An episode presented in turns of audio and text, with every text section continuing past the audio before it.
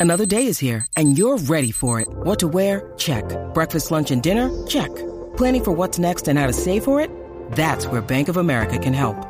For your financial to-dos, Bank of America has experts ready to help get you closer to your goals. Get started at one of our local financial centers or 24-7 in our mobile banking app. Find a location near you at bankofamerica.com slash talk to us. What would you like the power to do? Mobile banking requires downloading the app and is only available for select devices. Message and data rates may apply. Bank of America and a member FDIC. Me, me, me, me, me, but also you. The Pharaoh fast forwards his favorite foreign film, Powder Donut. okay, what's my line? Uh, the only line I see here on the script is get options based on your budget with the name your price tool from Progressive. Oh man, that's a tongue twister, huh? I'm sorry, I'm gonna need a few more minutes. bulbous Walrus, the Bulbous Walrus. The name your price tool. Only from Progressive. The owl ran afoul of the comatose coxswain. Progressive Casualty Insurance Company and affiliates. Price and coverage match limited by state law.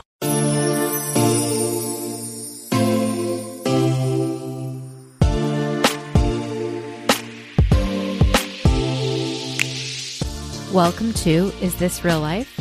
A Bravo podcast that relates our favorite shows to our own lives and the world around us. I'm your host, Mandy Slutzker. Let's get to it.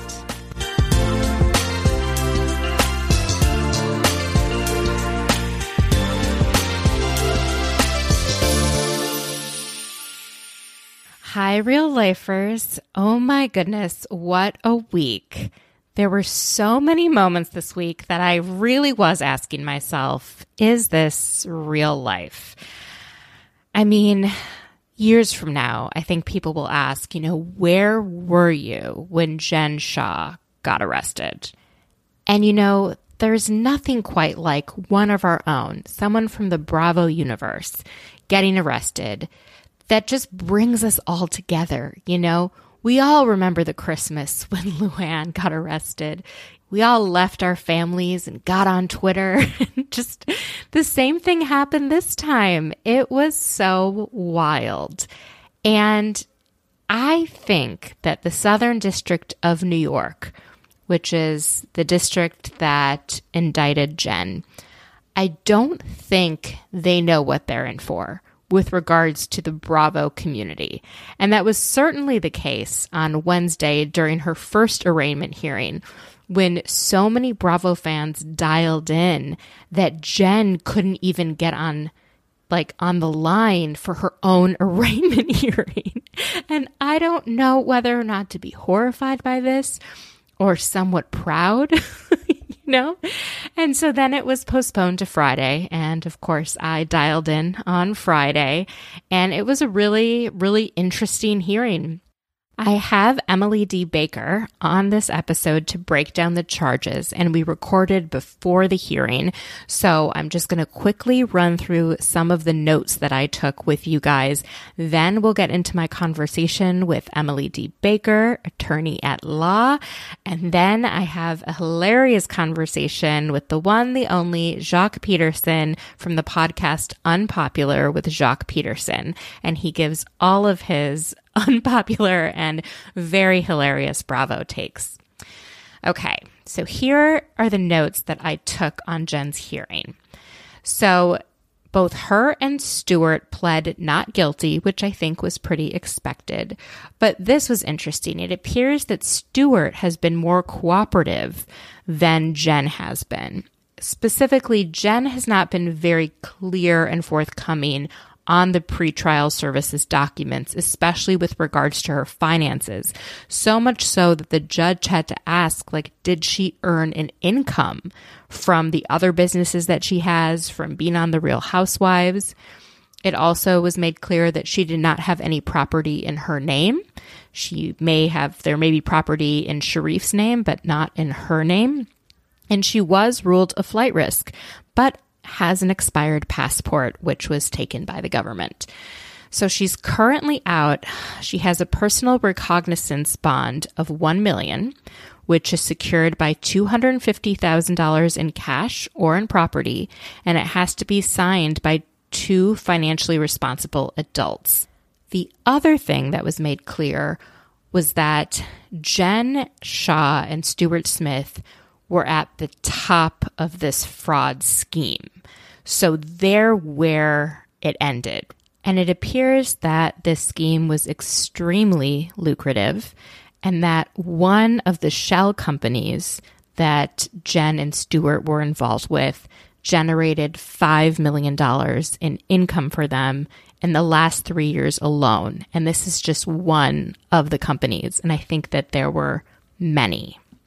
Something that I've been doing over the last few days is trying to look back and find any time Jen spoke about what she did for her business. And we all saw um, you know, on the reunion where she talked about an algorithm and it didn't really make a whole lot of sense. Well, there's an article from January of this year where she talks about her direct response marketing business and calls herself the Wizard of Oz, basically saying she's the person behind the curtains and no one really knows what's happening. And I thought, ooh, that's pretty damning. Well, another thing Kate Casey pointed out is that Beauty Lab and Laser, Heather's company, has a podcast and it's called Live Laugh Laugh Lab, lab like L A B, like Beauty Lab, Live Laugh Lab. And a couple years ago, before they even started filming for The Real Housewives, or maybe right around that time, Heather and her business partner had Jen Shah on their podcast, and they asked her a lot of direct questions about her business and how she makes her money. And Jen basically talks about developing lead lists. So I urge you all to go back and listen to it. It is absolutely fascinating. All right, it's time to get into my conversation with Emily D. Baker, and then we get into hilarious conversation with Jacques Peterson. As always, be sure to follow me on social media at Mandy Slutzker on Twitter, Instagram, and Clubhouse. And if you enjoy the podcast, go to Apple Podcasts and give it a nice review. I always appreciate it. Now, without further ado, let's dive into the Shah Arrested development.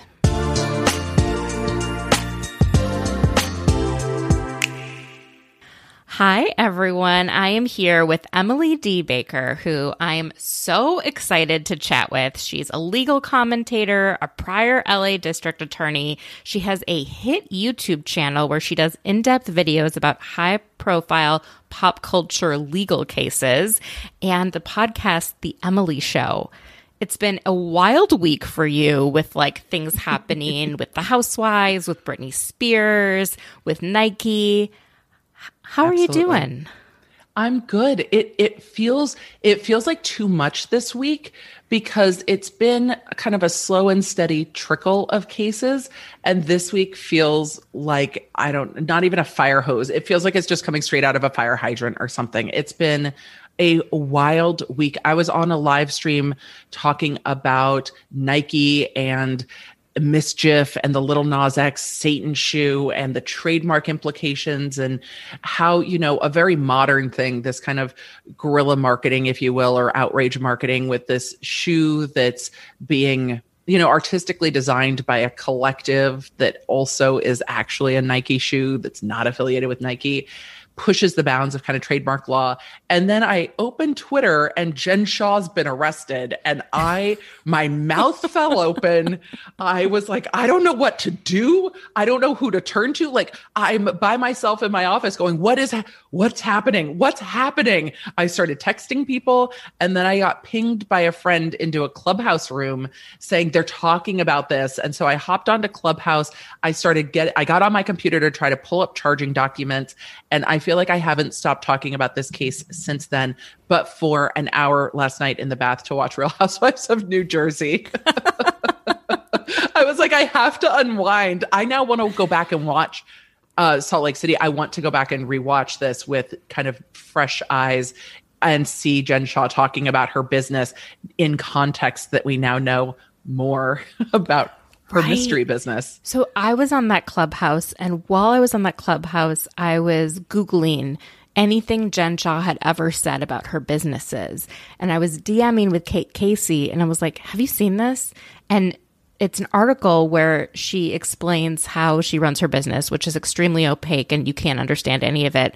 But she calls herself the Wizard of Oz of telemarketing. like she's behind the curtain orchestrating everything and no one really knows what's going on is basically what she said. And I was so shocked and Kate was like, "Get on the stage, tell Dave," you know. So I share love this that. and people are Yeah. like, "Wait, what?" And so it's almost as if this has been hiding in plain sight. It feels like for those of us looking back, you know, hindsight is 2020, trying to find clues. Is there anything that she said throughout the course of the season that you think back about now and you're like, hmm? I mean, at the reunion, we saw the ladies going, I still don't understand what she does. Right. of course you don't. I've read through this indictment. I've started reading uh, Twitter, the Twitter sleuths and the, the like the Bravo watchers, the Bravo community finds stuff like the US attorney's office should be thanking Twitter for all the stuff that's been dug up. I'm sure they've dug up other stuff too.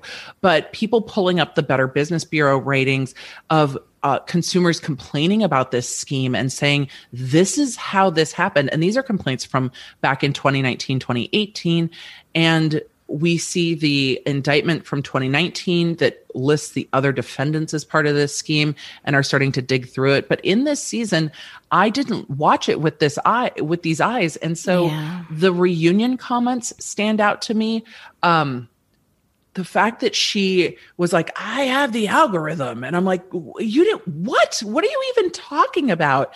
And then looking at the, there's two indictments, right? There's a 2019 indictment that charges defendants one through nine. And then this indictment with Jen Shah charges her and Stuart Smith as defendants 10 and 11.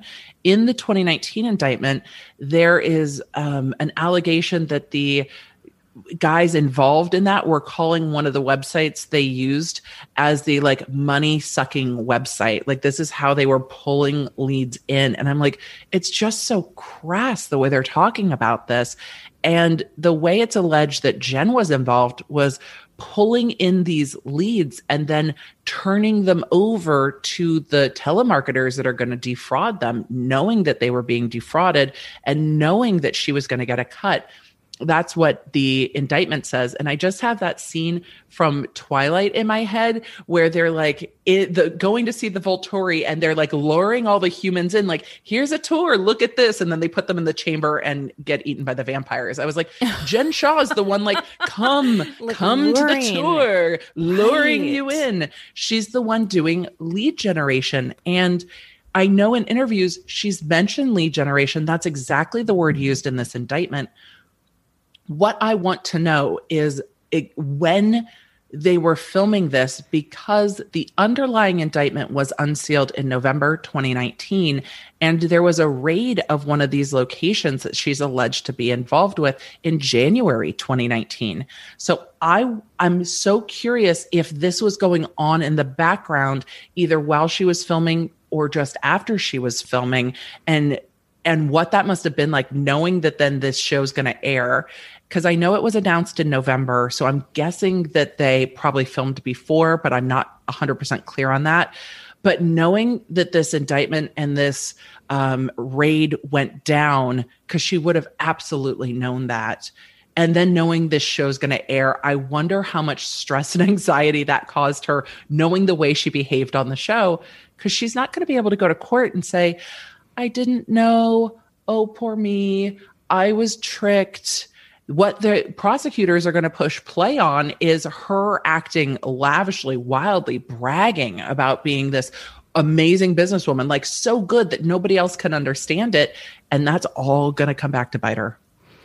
It's crazy to me that she knew that this indictment happened for the others and then proceeded to even try and show that she spent more money than I think she actually spent. You know, she she says that she rented the Shah Chalet because her actual home they didn't allow filming in that community, which has happened before. But then why choose a four million dollar home? It, and then in um, different articles, I mean, she's claimed to have spent fifty thousand a month, and that's a Well, she's trying to outdo Erika Girardi's glam squad. Yep. Assistants one through eight. So Okay. Hmm. I want you to help me understand the scheme and then go down through the charges themselves because people like me who haven't been to law school, you know, we think we maybe understand stuff, but don't really. And I'm hoping you can break it down because you're so good at it. So, Absolutely. my understanding of the scheme is that they, quote unquote, aggressively targeted the elderly and other vulnerable victims by convincing them to invest their money in businesses, including businesses like tax preparation and website design. Now, what's interesting is that many of the victims did not own a computer. So it sounds like they were targeting people on landlines. And Well, it is who it had is cell alleged that they're phones. Mm-hmm. telemarketing for sure. They also allege pamphlets and coaching sessions. So the indictment is saying that uh, in these coaching sessions, somebody might go to them um, or call them and talk them through how to do it.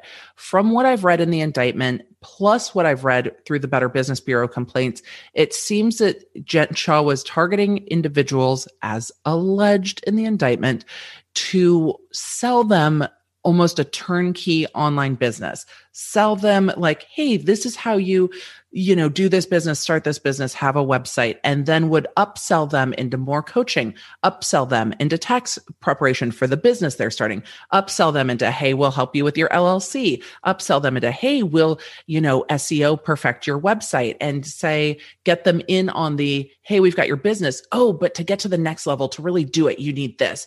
Oh but to really to really get everything you need this. You need the tax prep, the business coaching, and it just kept escalating in what they were being sold and that people were aggressively being sold. And then the underlying or the first indictment also says that once people had kind of maxed out the business opportunity scheme, is what the uh, US attorneys called it, then they would shift them into this debt consolidation scheme, saying, Oh, you've maxed out your credit cards. And what I know, I did financial crimes at the DA's office. I've I've worked with cr- victims of financial crimes. There is a high level of shame and embarrassment for most individuals that have been taken advantage of like this. Anybody can have this happen to them. I have seen lawyers have this happen to them, doctors have this happen to them because it sounds like a good idea. They think it's going to be great. And then they realize that there's some red flags, but they're already in it and they don't know how to get out of it and then it just keeps going down and that's really the social engineering that people who defraud others engage in they they are charming and then they are aggressive and then they leverage that shame and embarrassment to try to help you work your way back out of it so the debt consolidation scheme then would encourage people to borrow money from friends. One gentleman on Better Business Bureau said he was told to take money out of his 401k because, hey, this business is going to turn around so much money. You should just take money out of your 401k and we'll help you through this. Borrow money, get another credit card. You've got good credit. It's worth it. It takes money to make money. And I felt literally sick to my stomach reading story after story after story. And I, I shared them on Twitter of individuals saying, I got into this hole, I didn't know how to get out. And then they just kept getting pressured. So they kept digging. And the indictment alleges that there was also an aggressive scheme to not refund people when they came in and said, I'm not getting what I paid for. This isn't what I agreed to and then people just aggressively not refunding them. The businesses that have been uncovered uh, through the the Twitter sleuthing all have Fs on Better Business Bureau, but most people aren't going to go Google the name or the underlying company name of these companies to see what's being said about them. It is really, um, it is really done the way that these fraud schemes are done. They get somebody on the hook, they get them in, and they keep selling them and selling them and selling them and leveraging shame one of the Better Business Bureau individuals said that they were told, We're going to get this website up and running. We're going to help you do this business, and you're going to be making $80,000 a month. So don't you worry about it. Look, if anybody comes to you and says, We're just going to help you make a cool $80,000 a month, other direct, go the other way. Go the other way. Go the other way. Oh, man. so that's the scheme of it. It seems that Jen Shah was, and Stuart Smith were bringing in the people and turning them over to those who were pressuring them on the phone. And the indictment really says that they were very highly engaged in picking which of the sales floors, because there are multiple of these kind of telemarketing sales floors alleged which sales floor which leads were going to, what particular products they were being sold. So almost from the sound of it, profiling the particular victim, saying this one's going to be sell them on this type of a thing, sell this other person on this type of a thing, and really profiling them and targeting them, which I mean is fraudulent. But if you were doing a legitimate scheme, that would be profiling a consumer at market. So I can see where Jen Shah is believing her own bullshit, saying, I'm marketing. Yeah, but what you're marketing is not a real product, which is why you're putting the money as alleged, which is why you're putting the money in offshore accounts. Wow. So, wow. How would they get the leads? Like, how would they know, oh, this is Susan Smith in Utah who is 68 years old and is, you know, trying to find something to supplement her social security in her retirement. From what I can put together on the two different indictments, it looks like they were using a lot of different front facing websites. And again, in the 2019 indictment, they call it the money sucking website. You can gain quite a lot of information about individuals when they land on a website. Now, normally there is an opt in period. There are legalities about how you use that information. But if you're already running a fraud ring, my assumption is people just don't care about that and are using people landing on these web pages. How they were targeting people through pamphlets, it does not say in the indictment, and I do not know. Interesting. So it could be a, any kind of a website, right?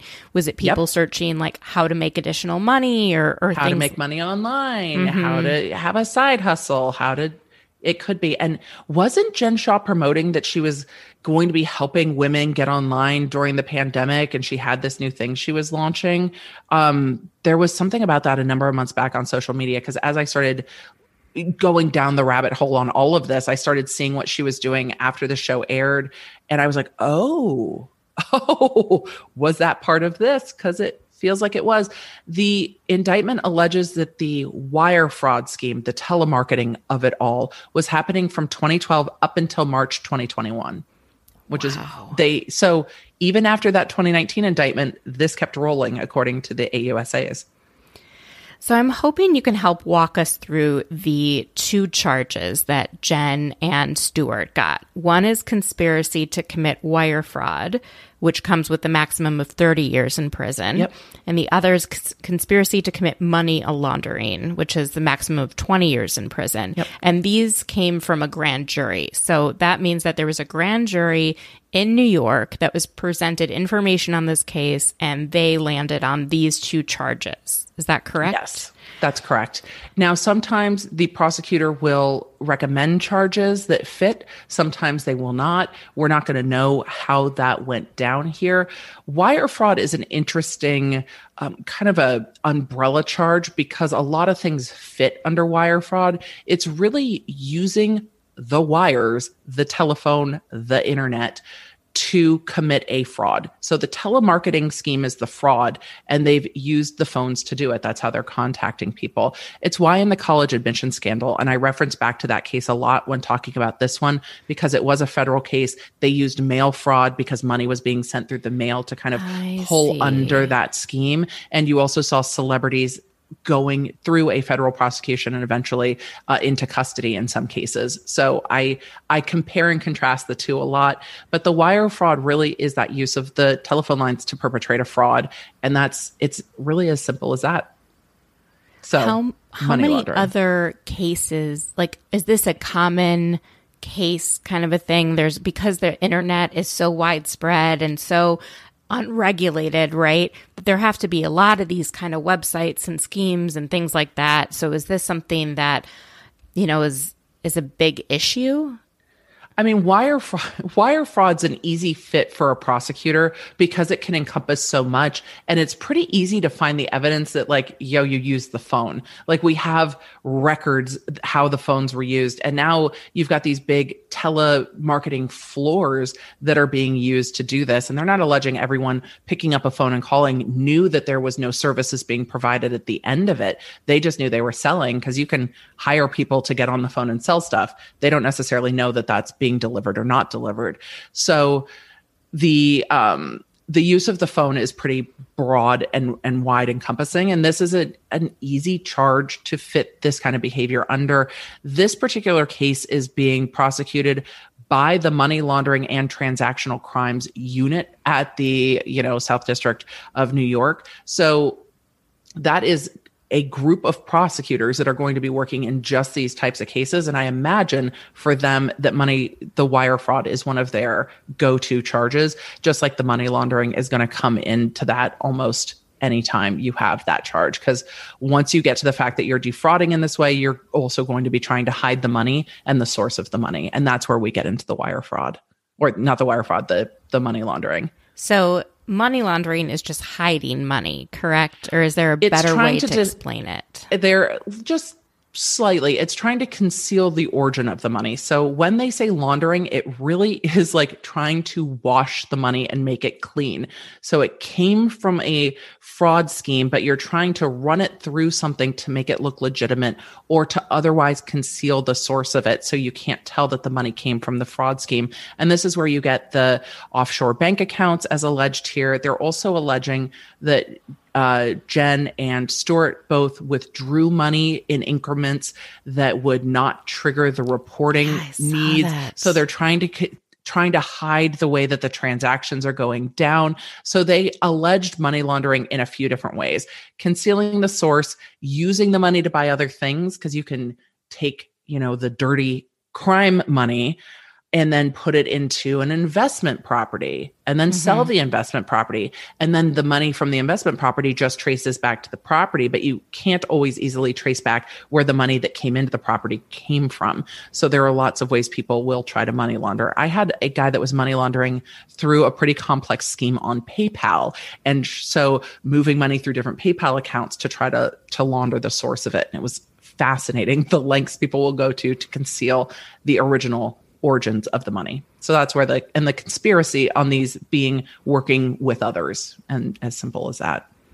Wow. I mean, this is just so fascinating. So at the end of the indictment, which is only, I think, like 10 pages or less, they have forfeiture allegations. And so the only property listed appears to be Stuart's home, which is so, in, is it Lehi, Utah? Lehi, I said it live. I said it wrong live and I my comments section let me know because the law nerds love me and don't want me to pronounce things wrong. I warn them every broadcast. I'm like, your girl's ADHD and dyslexic. Things will be pronounced wrong. I apologize.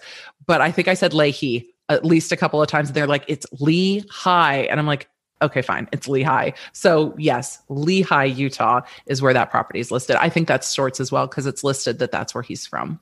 Yes. And I did a quick Redfin search, and it's a 3,200 square foot home worth $533,000. There you Is- go.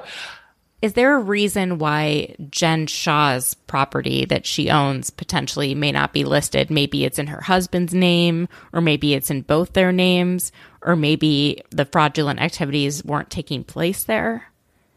So the asset forfeiture was interesting to me too because it only it listed the home, but it it does list other miscellaneous, you know, real or personal property, which could be things that are traced back to coming from the fraud scheme money. But this is why you see people generally purchasing things in cash and withdrawing these cash amounts that are alleged because it's much harder to track what you purchase in cash, obviously. So there could be a lot of reasons. If they could track that money from these schemes went into a property, they would have listed it. In the underlying indictment, they list uh, numerous bank accounts and they list numerous properties. So I'm presuming based on what we've seen that they don't have a clean connection between the money from the scheme into a property from Jen Shah, which might be that the properties are mortgaged and that the down payment ju- could reasonably come from her husband's salary and they just couldn't track it back. Oh, that's so interesting. So, this is probably a silly question, but as someone who oh, No only questions. has one bank account, right? How to get an offshore bank account? Do you have to go, let's say, travel to the Cayman Islands, go to a bank there, show up, provide forms of identification, and open an account? Or is it something you can do from the US? And then my second follow up to question is that why are there such lax laws in some of these countries? Is it to draw in money and make money off the interest? It can be. So the drawing in is very interesting. The the countries that benefit from this tend to have protective laws in other areas too. So uh, there was a case I worked on when I was working for a judge. I worked for two judges out of law school that involved employment law on a cruise ship. But the cruise ship was flagged in the Bahamas on the back of the ship. So the law in the Bahamas applies. Well, the law in the Bahamas is not super friendly to the employees and very, very friendly to the businesses, which is why so many cruise ships are flagged there. So the intent behind allowing for less, you know, aggressive banking laws could be so the countries can benefit, could be for the influx of cash, could be because their country doesn't as most of these are smaller countries, doesn't have a need for such strong banking laws because people aren't really committing crimes that are negatively impacting the country using those bank accounts. How somebody gets an offshore bank account, I really truly don't know. I would imagine there's someone that brokers it and helps it uh, get set up or some ones that do that. The amount of people that you can find in the gray corners of the internet to help you do things is not difficult to go looking around. The thing I will say is if you're not well versed in it, you will be defrauded and taken advantage of very quickly if you are a noob. I'd never suggest that. But people manage to find the things they need. And with the nine defendants, I'm sure they had the way that they were getting this done and they knew who they were contacting. They might have had someone. Bribery can often play a role in things getting done. Not saying that that happened here, just saying in general. So, would she have had to travel to um, you know, wherever the offshore accounts are, possibly. And could that have been done anytime from 2012 to 2019? Absolutely. Because with regard to the money laundering, it's alleged that that stopped in 2019. So, yeah, I saw that in November, which is actually yes. coincides with BravoCon when the Real Housewives of Salt Lake was announced. It also coincides with the other indictment mm-hmm. when the mm-hmm. others were arrested. So, if part of the money laundering scheme was her getting money from the others, um, that are charged here, then we know she knew in 2019 in November because they're saying that the money laundering part of this stopped. So there's Ooh. your knowledge in 2019. That is me. pretty damning. Mm-hmm. Wow. This is just all so shocking.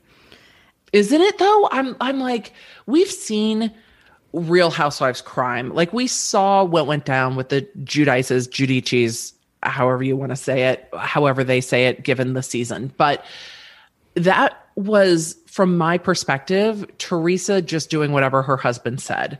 She was like, Yeah, I'll sign it. Yeah, whatever. Yeah, I don't ask questions. I just, I listen to my husband. I trust him to do man things and to handle finances, and I don't ask questions and I don't look and I really do actually believe that that is what happened with her. I don't think she she has mis uh, misled any of us. I think she just signed it without asking questions. Unfortunately, that's enough for the types of um, crimes that she was charged with.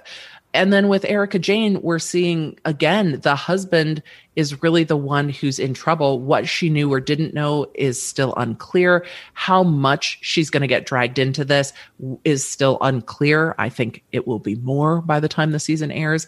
But this is the first time we're really seeing a housewife involved in some shit. Yeah, we've seen business partner disputes with housewives and stuff, but nothing like this. Nothing like this with federal prison for their own actions and with the spouse not charged. That's so yeah, you're right. And and to be the mastermind behind the scheme, right? Because with Erika, you know, she hasn't been charged with anything and it's alleged that it was her husband, you know, whether or not she's implicated is another thing. You know, with Teresa she was eventually charged. But again, you're right, the husband. So it's going to be very interesting to me personally to see how involved, you know, Coach Shah was, whether he knew this was happening, whether he turned a blind eye, you know, all of those things because he is an attorney himself. So I didn't know that. And mm-hmm. I I have quickly learned that since this all went down, but I did not know that. I was fascinated with that information. You know, as someone who's an attorney, do you think he would know the questions to ask to figure out whether or not a business was illegal or not? the th- I don't know. And I again, I don't know what kind of law he practiced. I don't know how invested he was in what his wife was up to. What I watched this season was a couple that was very disconnected from each other and living separate lives. And there was a time when he was talking about, like, I don't know her anymore. Like, I don't know her like this. This is not how she was when we first met. He might have thought she was running a vanity business, going, Oh, yeah, honey, you go ahead and you do that and you do this. It's going to really depend on how much he had questions about the money that was being spent or suspicions. I think, though, if there was enough evidence for the U.S. Attorney's Office to say he knew and he was involved, they would have charged him on this same indictment. There's no reason to not. And in the press release, one of the officers from NYPD who spoke about it said that this was the end. And using that word, the end, really indicated to me that she was kind of the last piece of the puzzle. I have speculation about that too. But when they say the end, it leads me to believe that they're not anticipating additional indictments or additional arrests in this case. The case is kind of closed for them. And so what's suspicious to me in all of this is there were two defendants that I saw that recently pled guilty in this um, earlier in 2021. And I'm wondering how much information those defendants who pled provided as a part of their plea deal. And were those the two people that kind of looped her into this or at least closed the connection. Because if they had a strong connection to her, they would have just charged her in 2019. I imagine that when they were putting together these indictments and the original grand jury, that they didn't know she was going to be on a Real Housewives show or what would happen on that show. The indictment, it looks like, was unsealed the same month the show was announced, meaning it was pre filmed. So I wonder how much those who pled helped tie this together because it feels like the timing matches for me. Mm-hmm. So there were two that pled guilty, and they could have offered up more information that Absolutely. allowed the Southern District of New York to get this in front of a grand jury and get the indictment within Absolutely. a short period of time. Absolutely. Especially if they already had an inkling that she was involved. Look, when it comes to particularly the Southern District of New York, but when it comes to U.S. attorneys, that state's attorneys, and I was a state level attorney for the county of Los Angeles, kind of joke about the feds and how they will not take a case that they feel strongly about but is questionable. If there's a chance they may lose, they will generally send it down to state level prosecution. Mm-hmm. They take the strongest cases they can make, they use their resources and they run them down. They tend to take larger cases or cases that are of particular interest to their goals. So if they are really working on, you know, gun crime in their area, then you're going to see them taking large gun busts. If they're working on financial crimes, you're going to see stuff like this. And so they are not bringing this and that's not to say she's not presumed innocent until proven guilty. She is. But they're not bringing this without a vast amount of investigation and evidence and a pretty little bow on top. Because if it didn't look like that, they're not bringing it. So even if Coach Shah knew even if they knew he knew, if they don't believe they can prove it beyond a reasonable doubt to any jury that walked in off the street, they're not going to indict him on it. That makes sense. Yeah. Now, I have a question about the Southern District of New York and just press releases from the feds in general.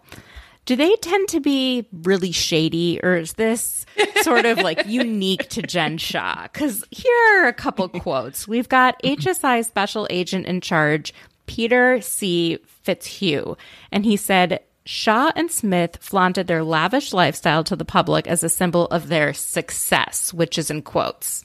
Mm-hmm. I read that as shade. And then Oh, it's oh, it's shade. You read it correctly.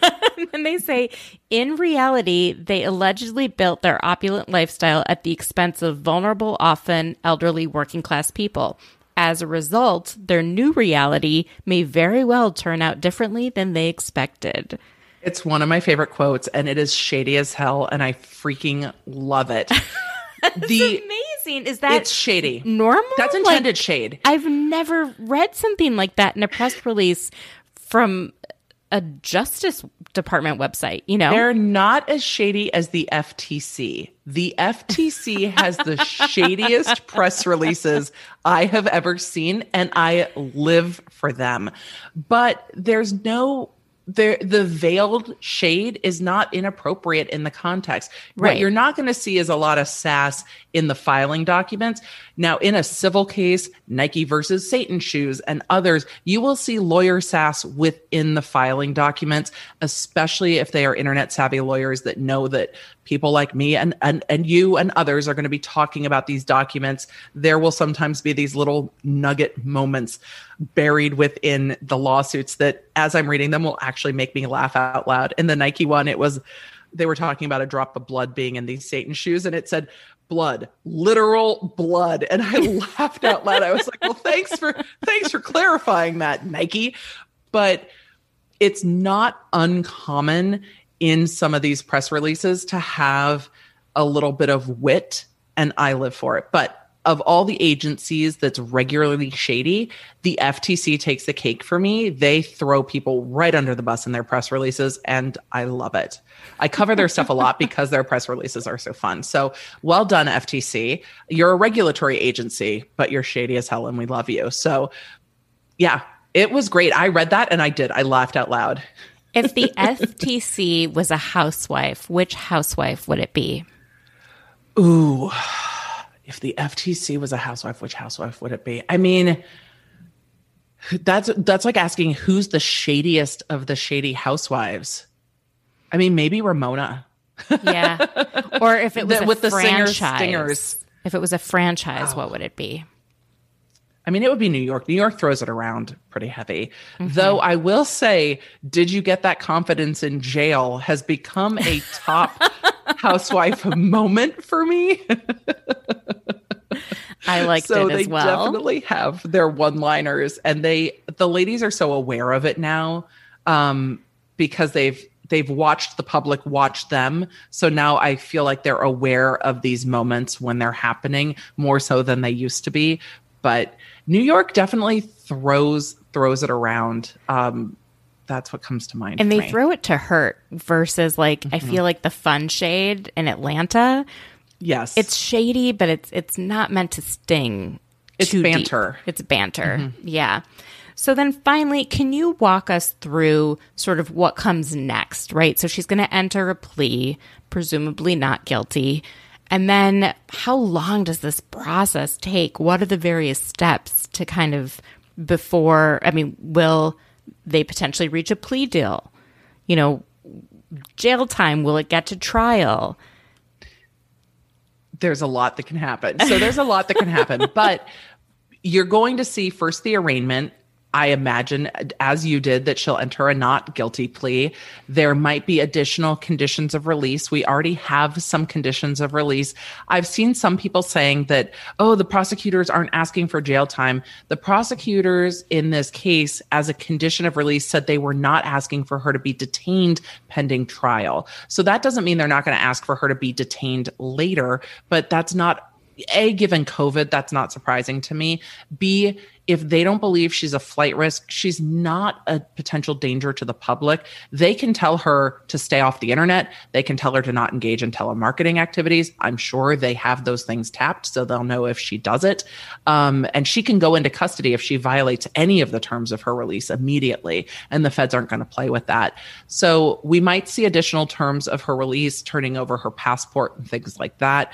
Um, also with somebody who's high profile it's it's not as if she can go to the airport and get on a plane without people knowing that it's happening. It's going to be on social media. So it's like the public now also has eyes on it too.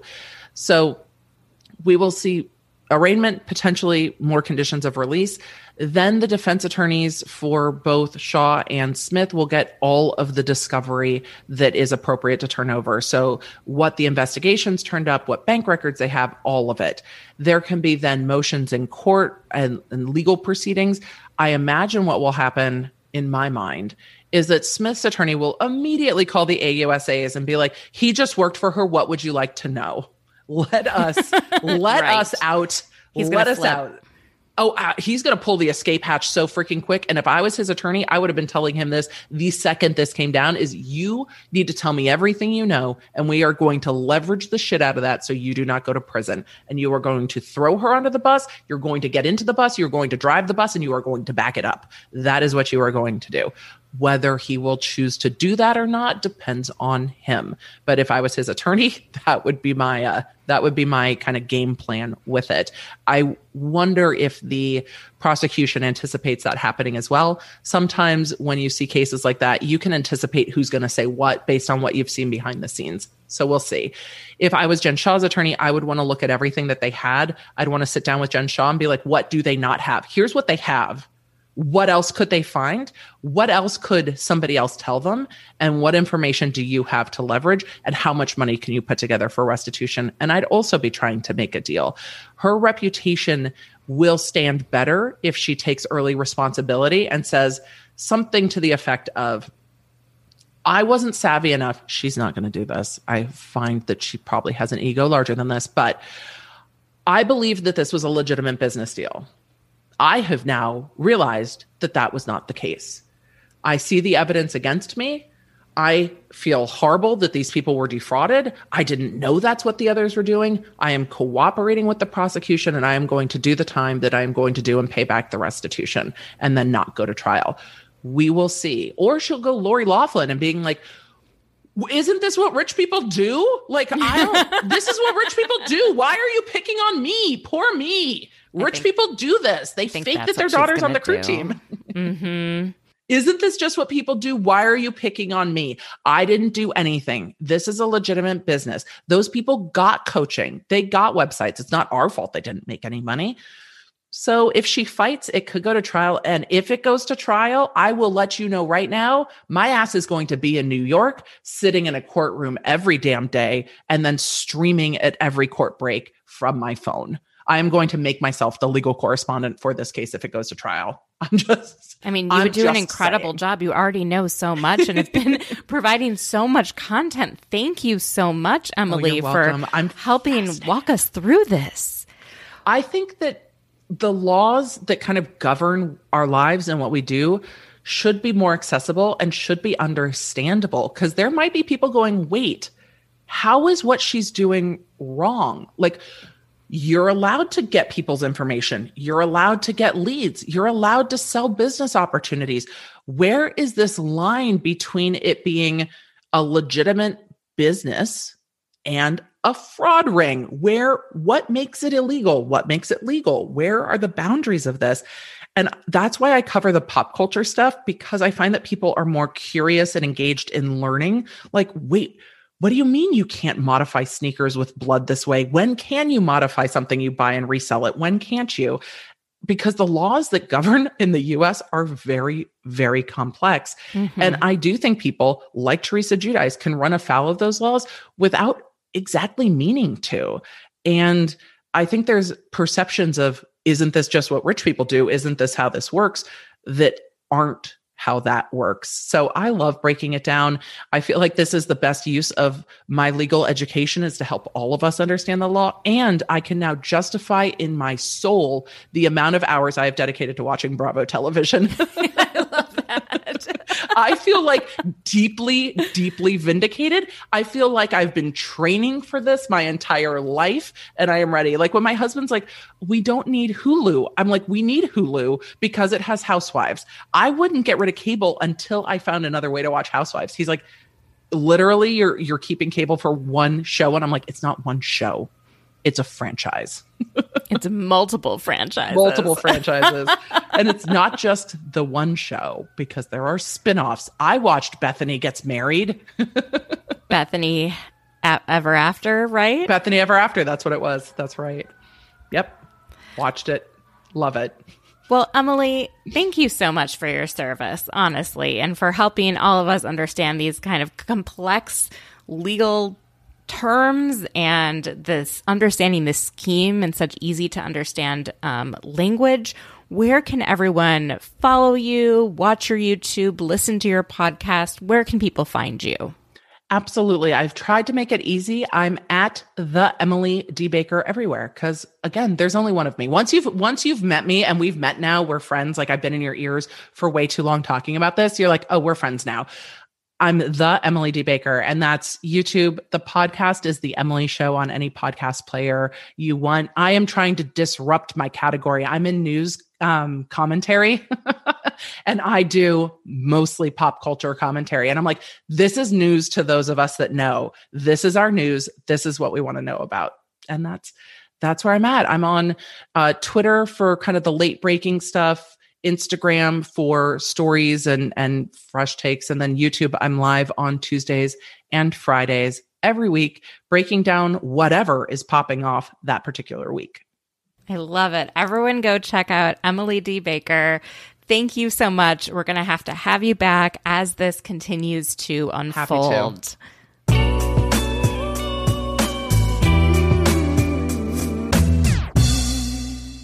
Hi, everyone. I am here with the hilarious Jacques Peterson, who's the host of the podcast Unpopular with Jacques Peterson and an entertainment journalist. He's got lots of opinions, and we're here to break down this week in Bravo. How are you doing?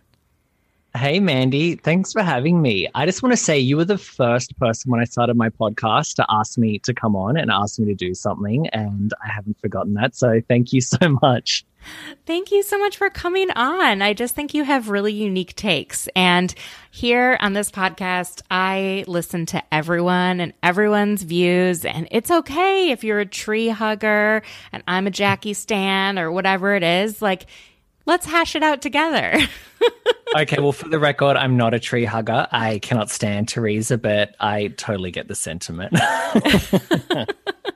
Um, so I have to ask. This week has been absolutely nuts with all the Jen Shah news, and I want to know how is it hitting down under?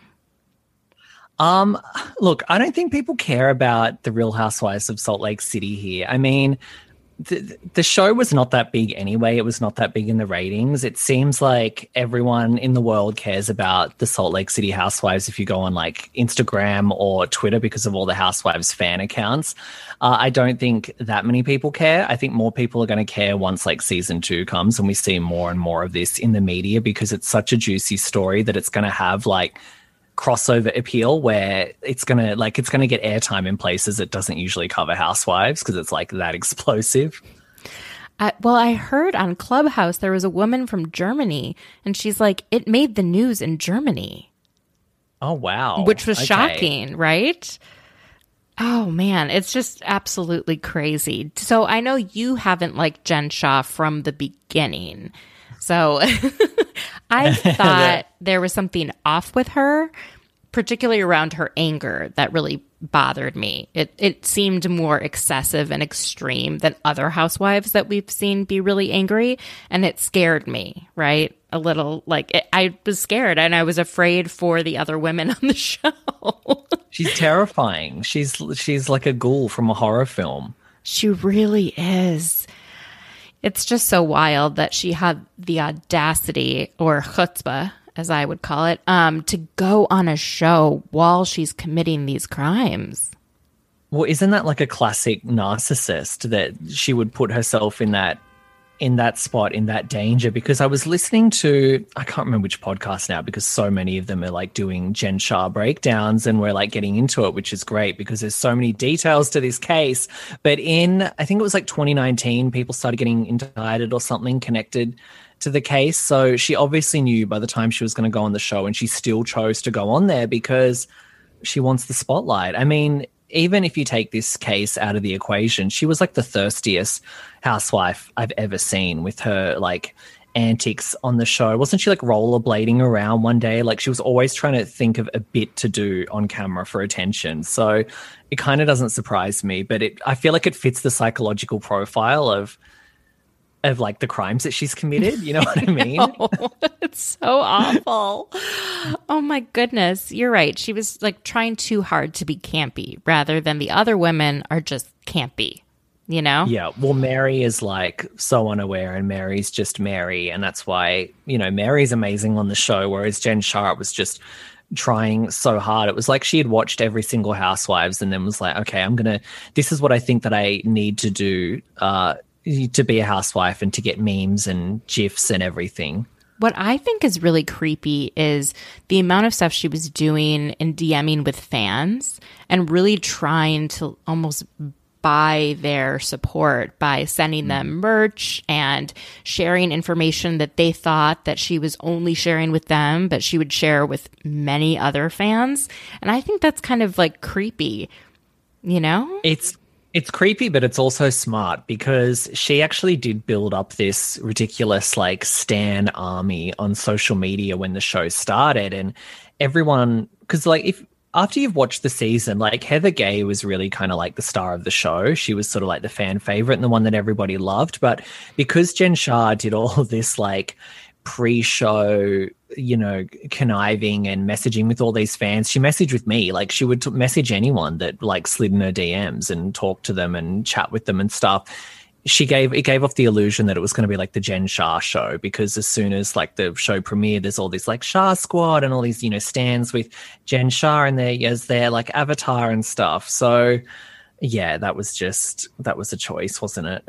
yeah, Dylan Hafer said she loves to pay a gay. that's what he was saying on Clubhouse. yeah, that, that's a good one. Well, I had reached out to her at first, and you know what? the second that I saw her and saw some of her social media posts before the show even premiered, I was like, I'm gonna hate her. I can tell she's so fucking thirsty. But then I was like, you know what? Like this was right before my podcast came out. And I was like, she looks like she chats to everyone. She looks like she's going to be a big player on the show. I'm like, look, for strategic reasons, let me just chat her up and maybe I can get her on my podcast for an interview or something. Cause at that point, I was, you know, I was trying to like come up with ideas for my show before it came out. So I slid in her DMs and I'm like, oh, I'd love to interview and everything. And then, you know, I did have some like back and forth with her. But then once like the show came on and I was like, okay, she's as bad as I thought she was. Okay, she's actually worse than I thought she would be. Like, I just stopped messaging with her because I'm like, I don't even, I wouldn't even want her on my show if she wanted to come on. Yeah. Oh man. Oh, the other thing I wanted to ask is about Jax and the lien on his house and the fact that he may owe 1.2 million. it's so crazy. Aww. I mean, file under least shocking stories. I think this is way less shocking than Jen Shah running a like cross national telemarketing fraud scheme, right? Yeah, I know. He um he said on Instagram live or something. I saw the clip last night that he had like a bad bookkeeper. I don't know. I don't understand how this tax system in the US works because every week it's like this new person is in trouble for like not paying their taxes or something. And that never happens in Australia. And I don't really, I don't understand how your system is that everyone's always like owing all this money and getting in trouble. So here it is. Um, and this is my interpretation of it as someone who is nowhere near a tax expert. If you have like a regular job and you're employed by a company, you get a certain form at the end of the year and they take out taxes usually throughout the year, right? And then you file and you see if the government, if they took out enough and you have to pay more, or if they took out too much and you get money back. And so most people do it through that way. But if you're not paid through like, an annual salary type thing where you get paid every two weeks and all of that. If you're paid on a contract, it's a different kind of tax form and the taxes aren't taken out in advance, right? So you get paid, but it's expected that you'll pay taxes on that money later. So I've never had a situation where I have to pay taxes later on. Okay. Right. And so I'm wondering yeah. if how some of these reality show people are paid on contract isn't it's not like they get that W2 at the end of the year. It's it, they're getting like a 1099 where the money wasn't taken out in advance. It just sounds like it's way too eat. Like that's already confusing me. My brain's turning to mush hearing you talk about like tax forms and stuff. I'm not surprised that people are having trouble with it. There has to be an easier way. Maybe they need. Do they teach how to do your taxes in school? Maybe they need to be teaching that like every year you're in school to drill it into people so people know what they're doing when they get out in the workforce. It's such a mess, honestly, Jack. Like like everything in our country, right? Our healthcare system is a total mess. It's impossible to teach it, and our tax system is a complete mess. And there's a ton of people who make a lot of money off of our system being a mess, right? We've got accountants, Mm, yep. we've got tons of companies that like you pay to file your taxes. And if you don't go with like a well-renowned like H&R Block, if you go to some bookkeeper or whatever and and if you don't give them all the documents, you know, then Yeah. then you I don't know. I just I feel bad for Jax. I root for Jax and Brittany. I mean, I know they're like public enemy number one. I don't have an issue with them. Like I think they're. I'm glad that he found Brittany. I'm glad that they're having a baby. I hope that you know the baby calms Jax down. And you know, I I felt bad seeing that they had that that they had the tax issue because I just kind of want them to have like a happy ever after and prove all the haters wrong and everyone's like loving that they're owing the tax and stuff. It's like, come on, they're about to have a baby, you know, they're not on this show anymore. Like, give them a break. Well, that goes well into our next segment, which is unpopular opinions on Bravo. By the way, I actually kind of feel bad too. I really, a lot, it, apparently, multiple people from Vanderpump Rules have liens on their homes or have tax liens out against them. And, you know, I think making a lot of money at a young age and not really understanding the system and money's coming in from different contracts. It's really confusing. And I think it's hard to keep it all together, especially if you don't have a family history of having a lot of money and having a accountant that works with your family or things like that. So they're learning the hard And way. why do- Why do people hate Brittany now? Because Brittany was really popular on the show, and then it's like as soon as her and Jax got off the show, it's like Brittany turned into public enemy number one or something. I just see people saying the meanest things about her and you know about her pregnancy and stuff. I'm like, she's a nice girl. Give her give her a break. Like, okay, I get why people hate Jax, even though I enjoy Jax. I think he's brilliant television, but like, I mean, Brittany hasn't done anything wrong. I don't know. I think people are so awful about the mom shaming and the pregnancy body shaming. Mm-hmm. And they Yep. love to compare Lala and Brittany and Scheana and Stassi's pregnancies. And they're all different. And, and I don't know why people do it. I don't know. Have you noticed people get, getting like meaner and meaner and meaner as this pandemic has gone on? Yeah, I mean, definitely in the housewives community with the with all the accounts and stuff. I hate housewives social media accounts, even though I kind of am one and I'm friends with a thousand of them. But they're so annoying, and it it, it does get really toxic. Like you and I, I mean, I won't go off on a tangent, but we were talking about some of the trolling towards like one of the housewives the other day that we thought was sort of unfair, and it just it it it's going to a level at some points where it's like it's just too much. Yeah, I think there has to be a difference between wanting accountability from someone and trolling and DMing and making awful comments below people's photos. That is mm-hmm. just, it means there's something wrong with ourselves as a, as a society that we do that. I mean, it's a. You have to remember, it's a television show. It's highly edited. Things are taken out of context. People are put into situations that they normally wouldn't be in. Uh, sometimes they're doing things just for to keep a storyline. I mean, there's so many different factors. I know heaps of reality stars here in Australia, and the way that kind of you know the editing and stuff can work and things can can play out on screen and stuff it's just so different so i mean look we all get involved in the like hating on certain people i certainly do it as well i'm not saying that like you know i don't ever do it but it's kind of like we do need to sometimes remember like these real people we're not exactly seeing reality we're seeing an edited show with all these other factors involved you know it's not so like black and white of like this person's evil or this person's you know amazing let's stand them like there's Right. layers I mean, that's what I love about Housewives is that we can watch the same show and have completely different opinions on a fight that transpired or whose side we're on with things. And these people are human. And so we get to see the good, the bad, the ugly. And that's what I like. These are complex characters. I know. I mean, they were. I feel like now most of them are coming in, and it's like they've all watched the show, and it's getting a bit. I'm. I've been trying to shift my brain. I've said this a few times on my show. I'm trying to think of the housewives at this point of like what like Days of Our Lives and Young and the Restless, all the daytime soaps were when I was growing up, because they feel so produced now. And I feel like a lot of the times, like, it doesn't really feel like I'm watching a reality show. Like, I was watching some old Housewives of New York clips on Twitter, and it's just so different to what the show is now. So I, I I'm trying to think of them now as like these are our scripted soaps that the daytime soaps were when I was a kid that like my mom would watch. Yeah, they're definitely produced differently, and everyone's entering the space with a heightened awareness about how Yeah. they're going to be perceived on camera.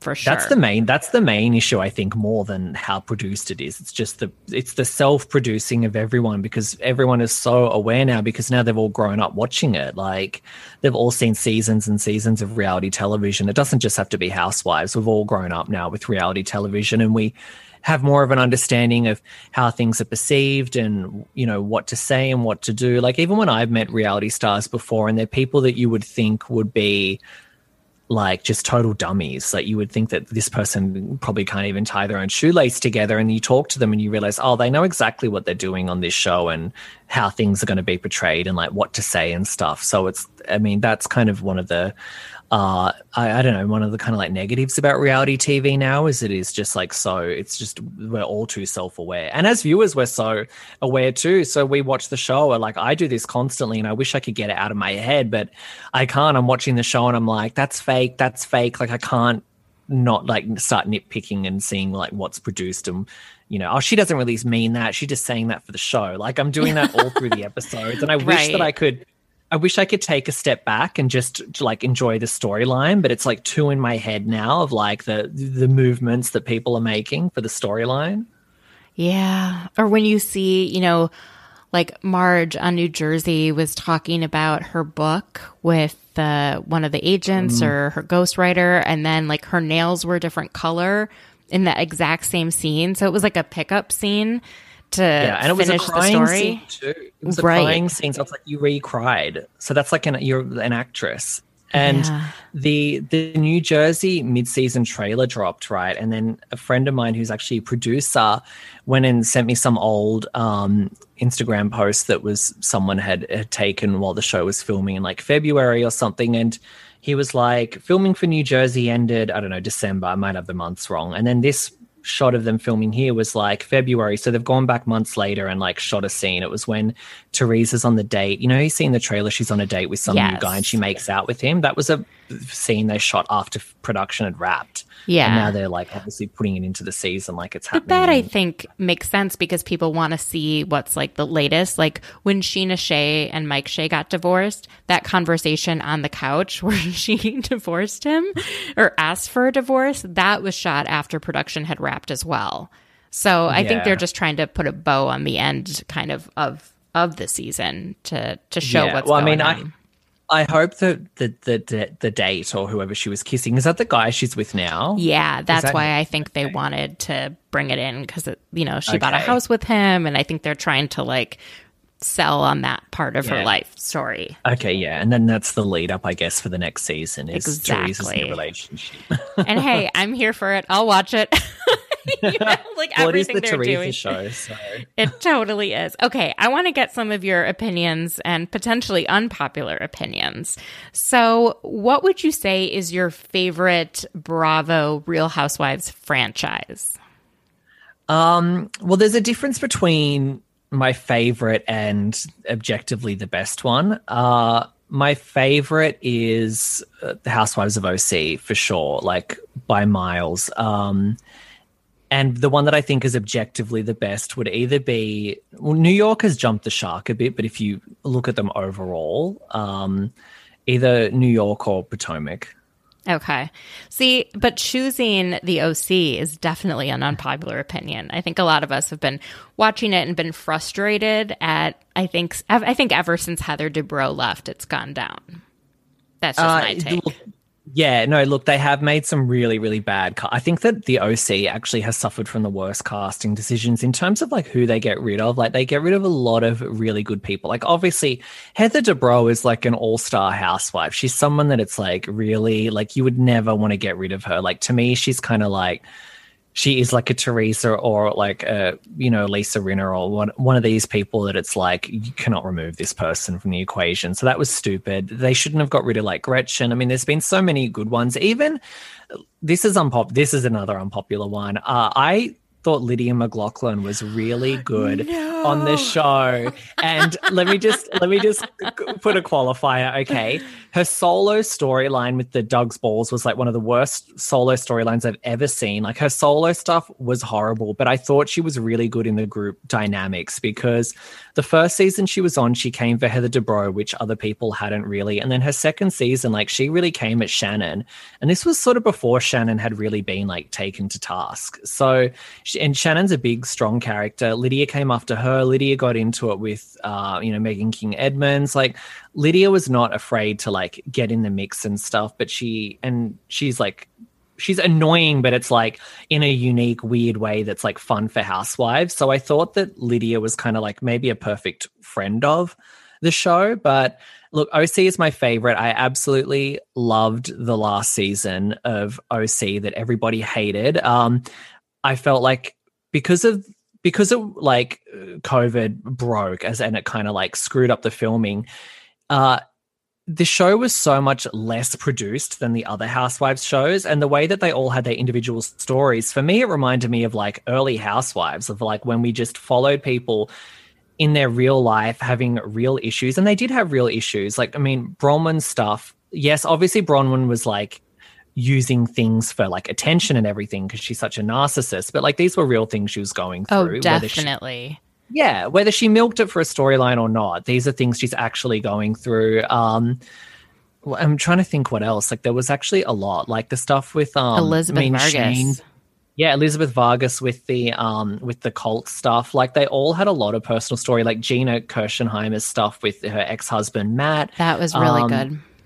Yeah, Kelly Dodd with you know Rick settling into life with Rick and you know dealing with Jolie. Um, Emily's husband getting COVID. Like they all had they all had a lot of stuff going on and it was so much more real and more authentic and i just loved it i was like glued to that season and and even before before covid happened and they all did have to go their separate ways there was really good drama brewing anyway. Like there was already some good fights. There was the one where braunwyn broke the glass and stormed out. Like there was a lot happening on that season. And i feel like one day people will look back and they'll be like, oh my God, that OC season really wasn't that bad. I felt like, I think people were so I don't upset think it was in terms of entertainment value. I thought it was better than the previous two seasons, for sure. Yeah. Oh, well, cool. Yeah, I thought it. I thought it was too. I mean, I think they were getting back in a groove with when they hired Emily and Gina. I think the only bad season, in my opinion, that there was of the OC was the one with Peggy Sulahi. I mean, that was Oh, shocking. man. Like that was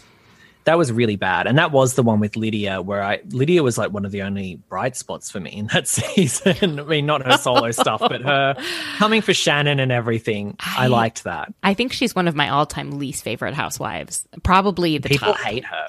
I People just, hate her. I don't know what it is. She annoyed the hell out of me and annoyed me so much that I couldn't enjoy scenes she was in. And that is very rare for me. I don't get annoyed very easily. I don't know if it's that she looked like a little girl next to these women.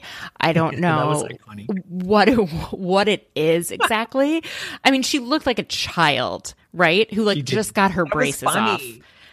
that was so. That's what made it so funny. And when Oh, she I had to dress couldn't. as like Charlie Chaplin, like that I in mean, the Charlie Chaplin, that like, was iconic. That was hilarious.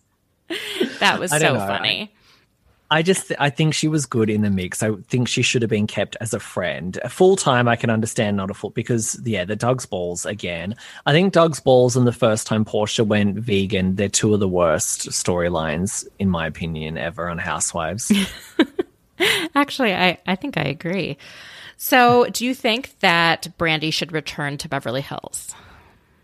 Um, okay, so I'm a big Brandi Glanville fan. I always have been for me, the moment when I'm like, she can't be on the show was last season. She made an appearance at a charity function. I can't remember if it was Kyle's or Kathy's or something. And she got really drunk and she fell over on the stage towards the end of the night. She had like a short skirt on. She was like head over heels. And when I saw that, I was like, she's, I mean, I love brandi Glanville, but I'm like, she's drinking too much. Like, if you can't, stay on your feet for one night of filming because i mean this is a job. Like you're not just like partying like with your friends. Like you're at it's a, it was a classy function for one. It's a classy charity event. And then also you're here to like do a job for a show and you can't even stay sober. So i feel like if she had some some stuff under control yes because she does bring a lot to the show. Like she is really great reality television. Like you put Brandi Glanville on any reality show and there's you've got a show. Like she is incredible television, but she she can't be drinking that much on a show like Beverly Hills. Yeah.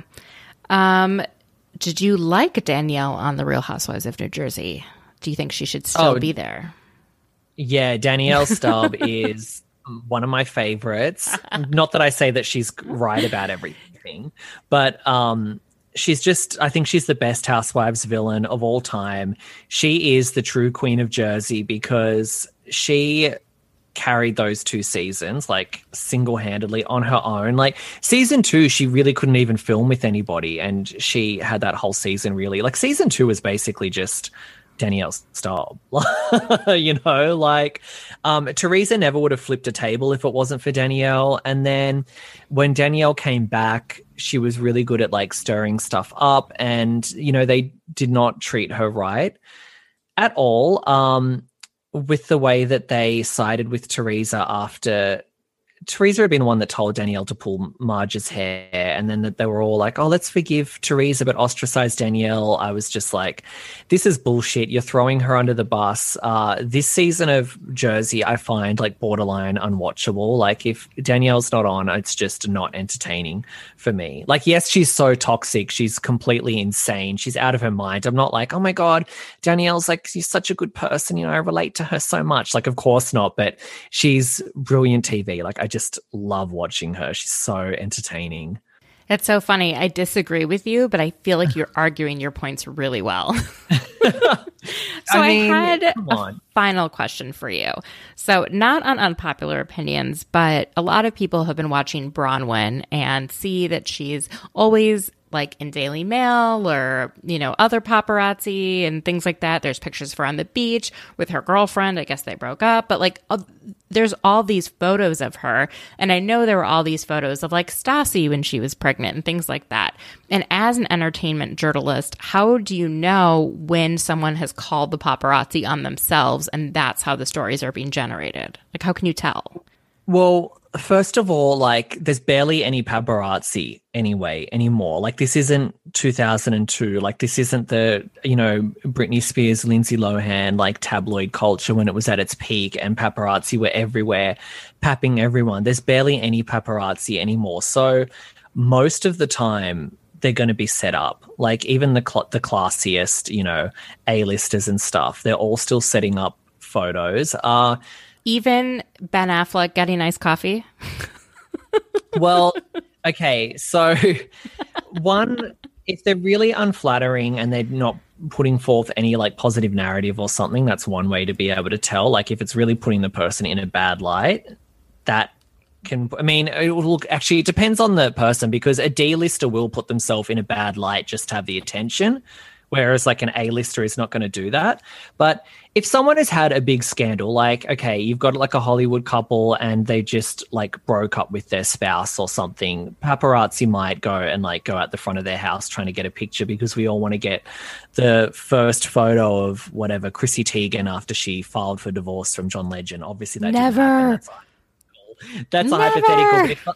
if something like that happened, yes, paparazzi are going to be like following them around. If it's fucking Braunwyn Windham Burke at a random beach, like that is set up. You also have to think of the location. Like, where would paparazzi be? Like, paparazzi aren't just like hanging out at a random beach. They're not hanging out in like suburbia. They're going to be in LA at like hotspots where they know that celebrities are frequenting and like wanting to be seen. Cause, you know, sometimes paparazzi is there there's like certain restaurants and stuff where you know that's a celebrity hub. So you know if I want to be seen, I'll go and eat here, and the paparazzi know that, so they're you know hanging around to get pictures of these people. But a, a lot of it is a lot of it is set up, and it's either set up in that someone has like arranged it and they've had their PR person call and it's like, I'm going to be here at this time and I'm going to be walking down this street. So make sure you get me, you know, sucking on a lollipop as I get into the car.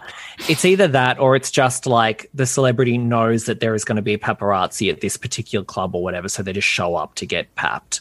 But there's not that many, you know, natural pap photos anymore. That's really interesting. I don't think I realized that until this year. I just assumed that like in California there were tons of paparazzi all the time and the photos were just snapped. I forget like I forget that if you're not in the business like that people still do think like that because then I get Yeah. in because I'm so used to being in that bubble. And it's even like I think it maybe it's contributed to how cynical I am with some of the reality shows now as well because just you know knowing more people behind the scenes and people that have been on shows and stuff like and just working in the industry and knowing how it's sort of like everyone's just you know working an angle um i can't look at these things without seeing that side of it now It's so funny because, you know, these people want to be famous and they want to be really well known.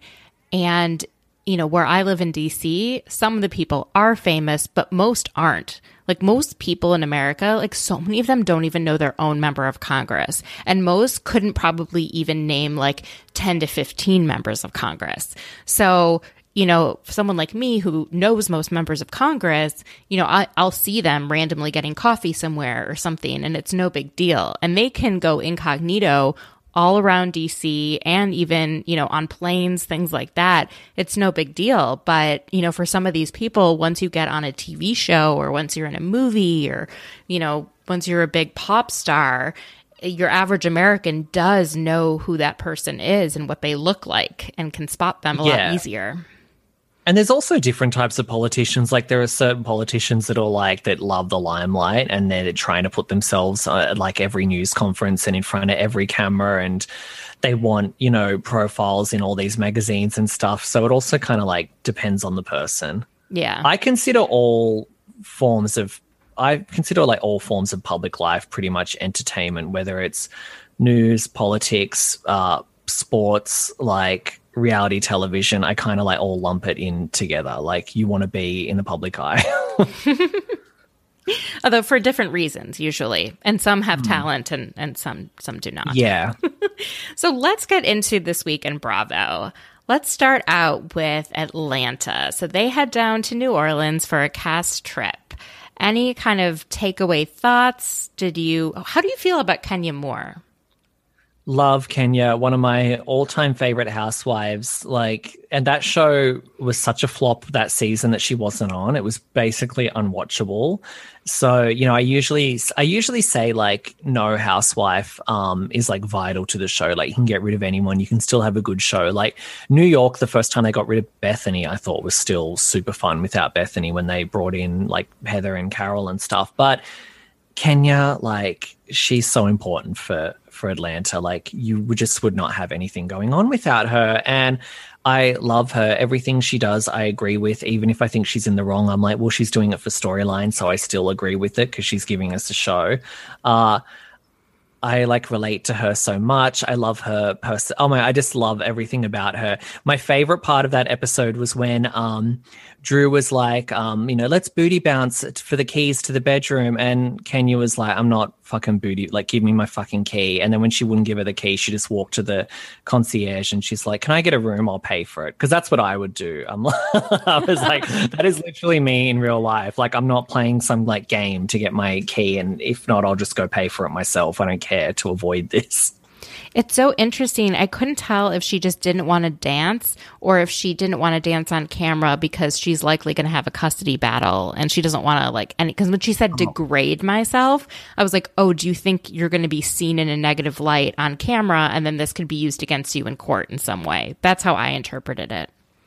That that's a good point for sure. I could totally see that because Kenya is very smart and she would think of things like that. But I also think Kenya's personality, it's like if Kenya's they mentioned it uh, on the episode when they went bike riding, and Drew was like, "Wow, like you know, Kenya's in a good mood. It definitely changes the energy of the group." It's like if Kenya's in that good mood, like everyone is going to be having fun. But if she's not, she's just over it, and she's like, "Just get me to my fucking room." You know what I mean? Like I, Yeah. it wouldn't even matter the bigger things. It's just how do I feel in this moment. But it's not just get me to my room, it's I'm going to make everyone else's time miserable until my mm. needs are met. that is where it gets a little bit annoying sometimes as a viewer, but I, I do think she's great at contributing to the show. So Marlo and Porsha also have a heart to heart in this episode where you know, Porsha's pissed that Marlo and Kenya are now friends, but Marlo points out that Porsha, she stood by Porsha when Porsha befriended Kenya last season, you know, even though she had some misgivings. So, what do you think about all this? You know, do, can you see kind of both their sides? Like, what do you think? Uh, I could I could barely even understand what they were arguing about. I love Marlo. Pretty much nothing Porsha does is authentic. She's one of the most calculated and and contrived Bravo celebrities, period. So I side eye everything she does. I don't know if she's actually upset. I don't know if she wants like a storyline. I can't tell. I don't care. There's rumors that she might be leaving. I hope she does. Um, good for Marlo and Kenya being friends. Love them together. They're so much fun. I'm ready for them to be the the new frickin' frack and a more authentic frickin' frack as opposed to Phaedra and Porsha, which was just like, oh my god, we're funny on camera. The fans like it. Let's be frickin' frack. Like, I am so here for Marlo and Kenya. I, I don't care that Porsha's upset. I don't even know if I believe it. I think the whole upsetness is she's upset at Kenya for Kenya going to the, you know, blogs or whatever about what happened with Bolo. And I think it's, I don't know, it's causing some issues for her, definitely for Tanya. And I think she sees, you know, anyone that's cozying up to Kenya is sort of okaying this behavior or something like that. But Yeah. then wouldn't she be upset with Cynthia and Kandi, who are friends with Kenya? Well, yeah, well, I mean, she wants to have an excuse to not like Kenya, but um, I mean, Kenya has been the ringleader of it, obviously, with the going to the blogs. Like I said, Porsha's so completely calculated um, and all about her image. And Porsha probably this season is supposed to be her season. I'm an activist, like it's meant to be the spotlight on that. And now Kenya's gone and leaked to the blogs that you were, you know, wasted and banging a stripper in a threesome with, you know, Tanya Sam. And that's not the image that Porsha's trying to cultivate for herself right now in the public eye. So, uh, yeah, that's probably why she's upset about it because it's like, I had this whole plan to have this because we already heard that, um, I don't, I can't remember if this came out on the show. oh, I yeah. Her and Kandi got into it. Yeah. Yeah. because- that wasn't shown.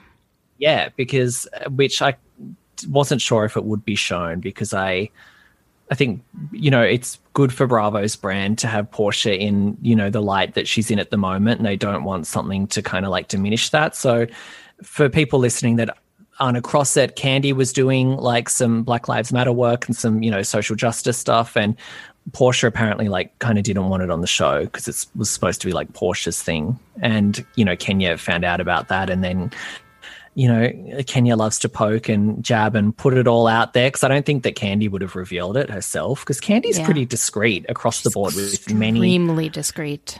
yeah, with many things. Like there, I mean, the amount of like skeletons in the closet. Kandi seems to have a rule of like, look, if it doesn't make it to air on the show, I'm not talking about it. Um, and whereas Kenya's like, you know, mention it all.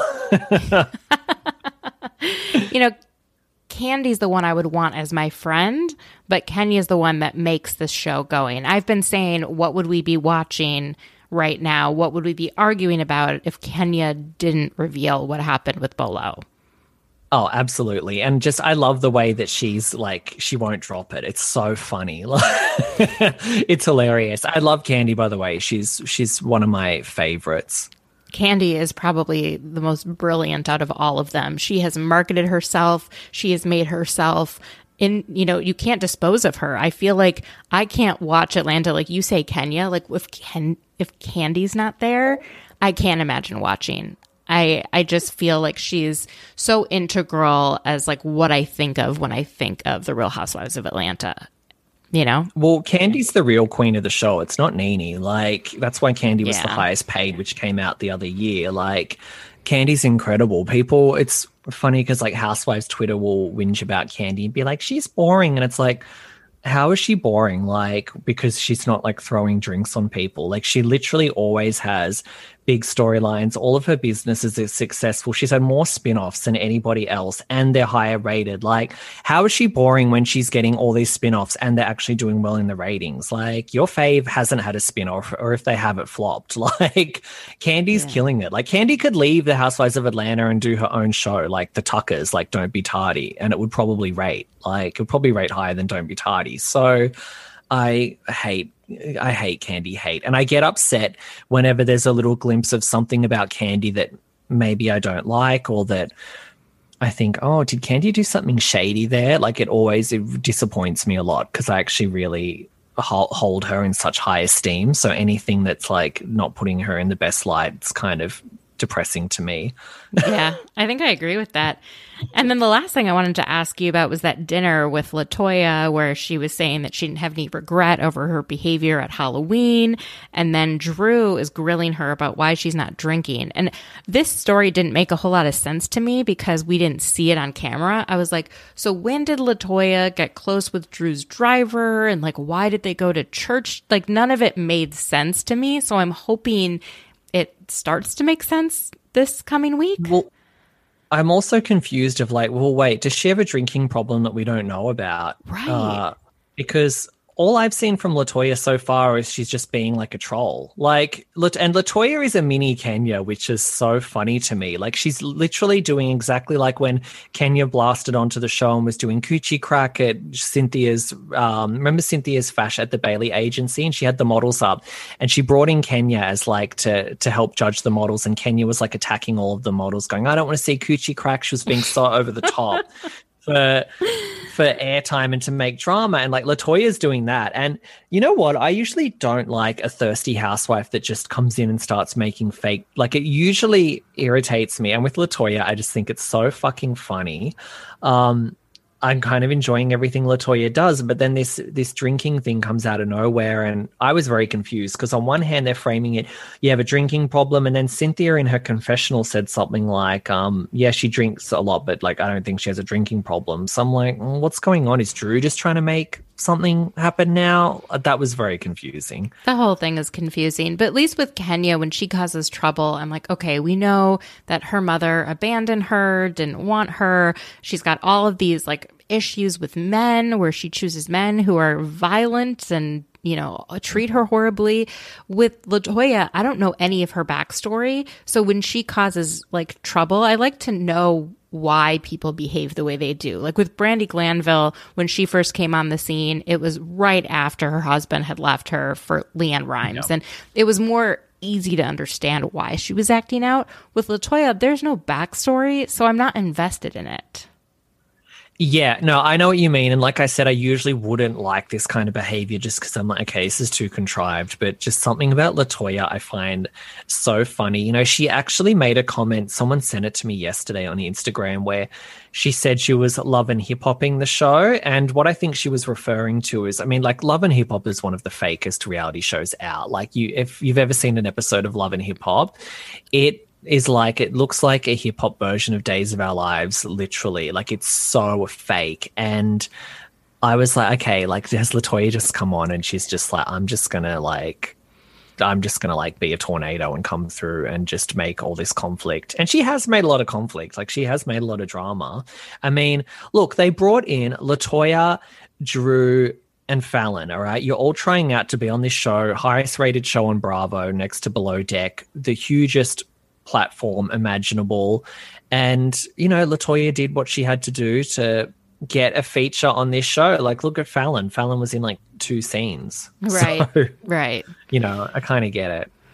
Okay. Well, let's head down to Dallas. There's not a whole lot to talk about. I do not want to go into any of the individual storylines. I'm not interested in talking about Cam and her husband and Ugh. getting a contract on the house. I mean, it's ill.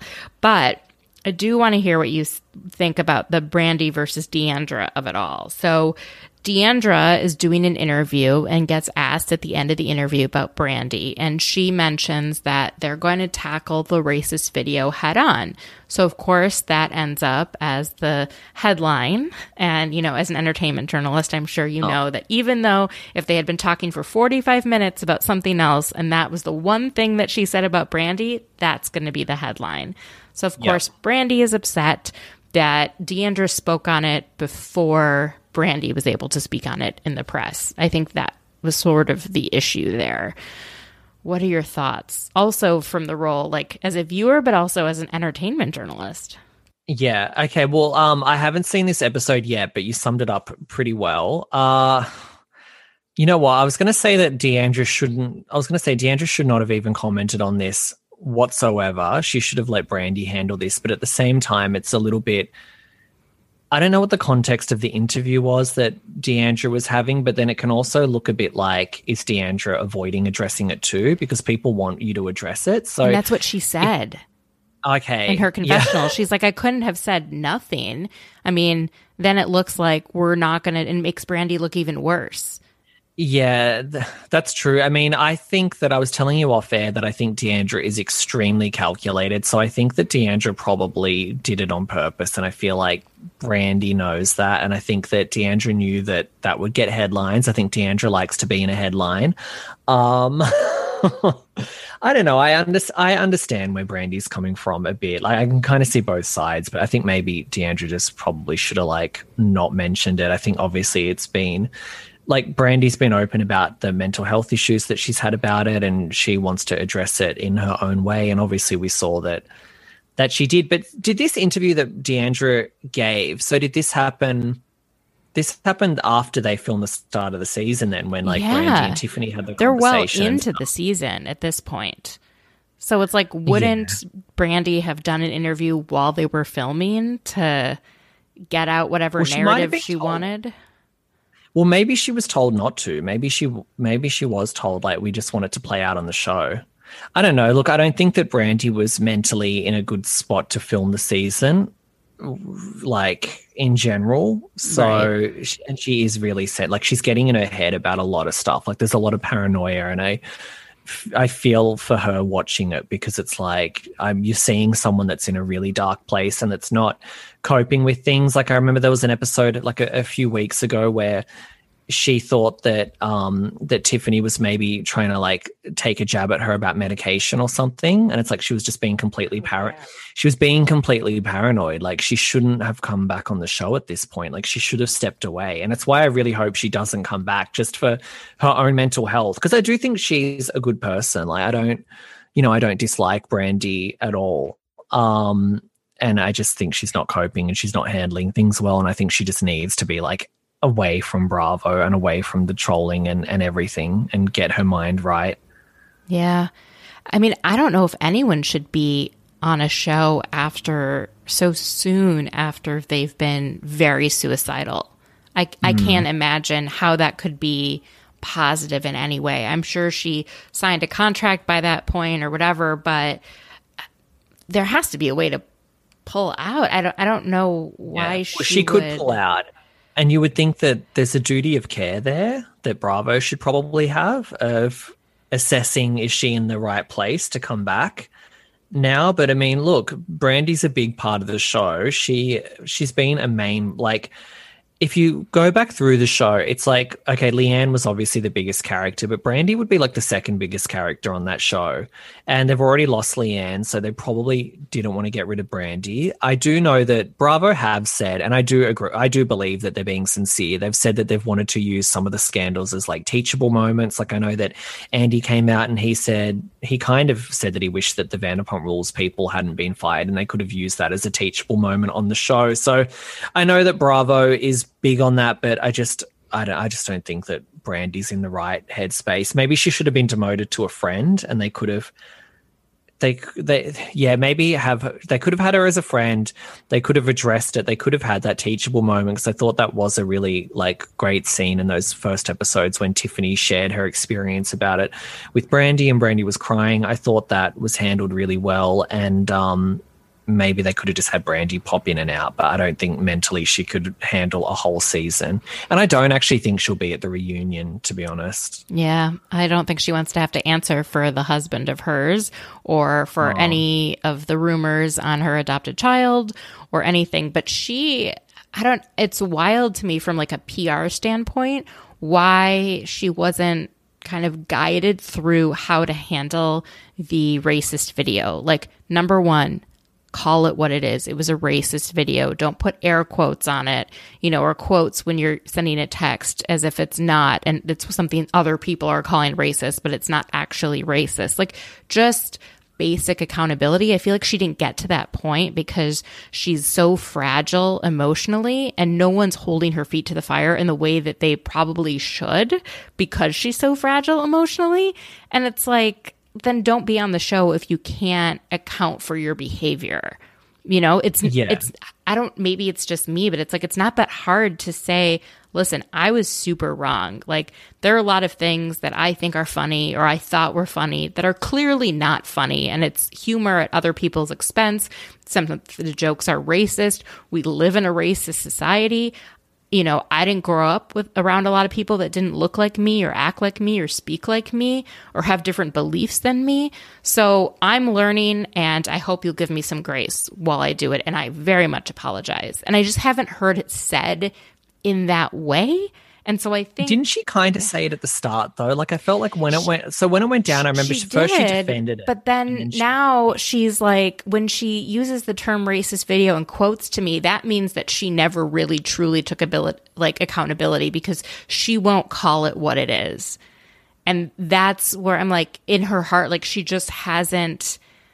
And everyone's tiptoeing around. They're like, oh, Brandi just sees some, like she's constantly reminded when she's around Tiffany. And everyone's like, that's Brandi's problem, not Tiffany's.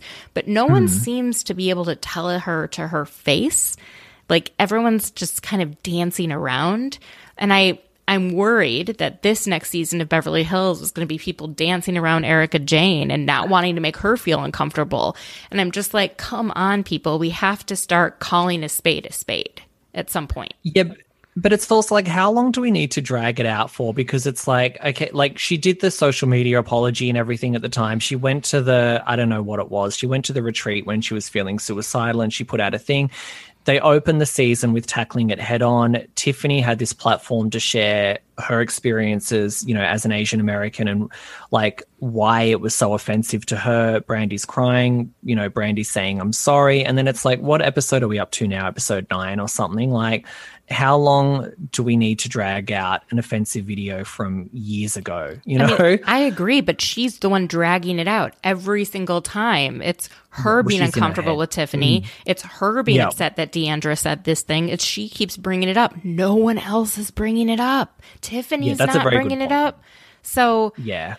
Uh, she's Well, just Tiffany's frustrating me. handled it. Tiffany's like been incredible in how she's handled things, and she's really like she's not wanted to dwell on it. She's wanted to be like, let's move past it and be friends. And that's and I feel really bad for Tiffany that I, you know, I blame Bravo a lot of it because I have a lot of empathy for Brandi as well, and I've kind of blame Bravo for putting Tiffany in the situation where it's like she has to kind of like bear all of this bullshit. And, you know, I've said before a few times that I think that Bravo set up certain situations to exacerbate this, like when they went to the um the Chinese restaurant at the start with the chicken feet. I think that was Bravo. I think that it was a setup. I don't think that Tiffany purposely set the other women up. I think Bravo went, "Oh, you should take them here and show them a bit of your culture because we, you know, we want the show to be a bit more diverse and we want to show, you know, like more of where you're from." And Tiffany's like, "Oh, great!" But what the producers are actually thinking are like, "Haha, we're going to get these like redneck Texas women that aren't going to want to eat chicken feet, and then they're going to look problematic, and then everyone on Twitter is going to talk about it, and the show's going to trend."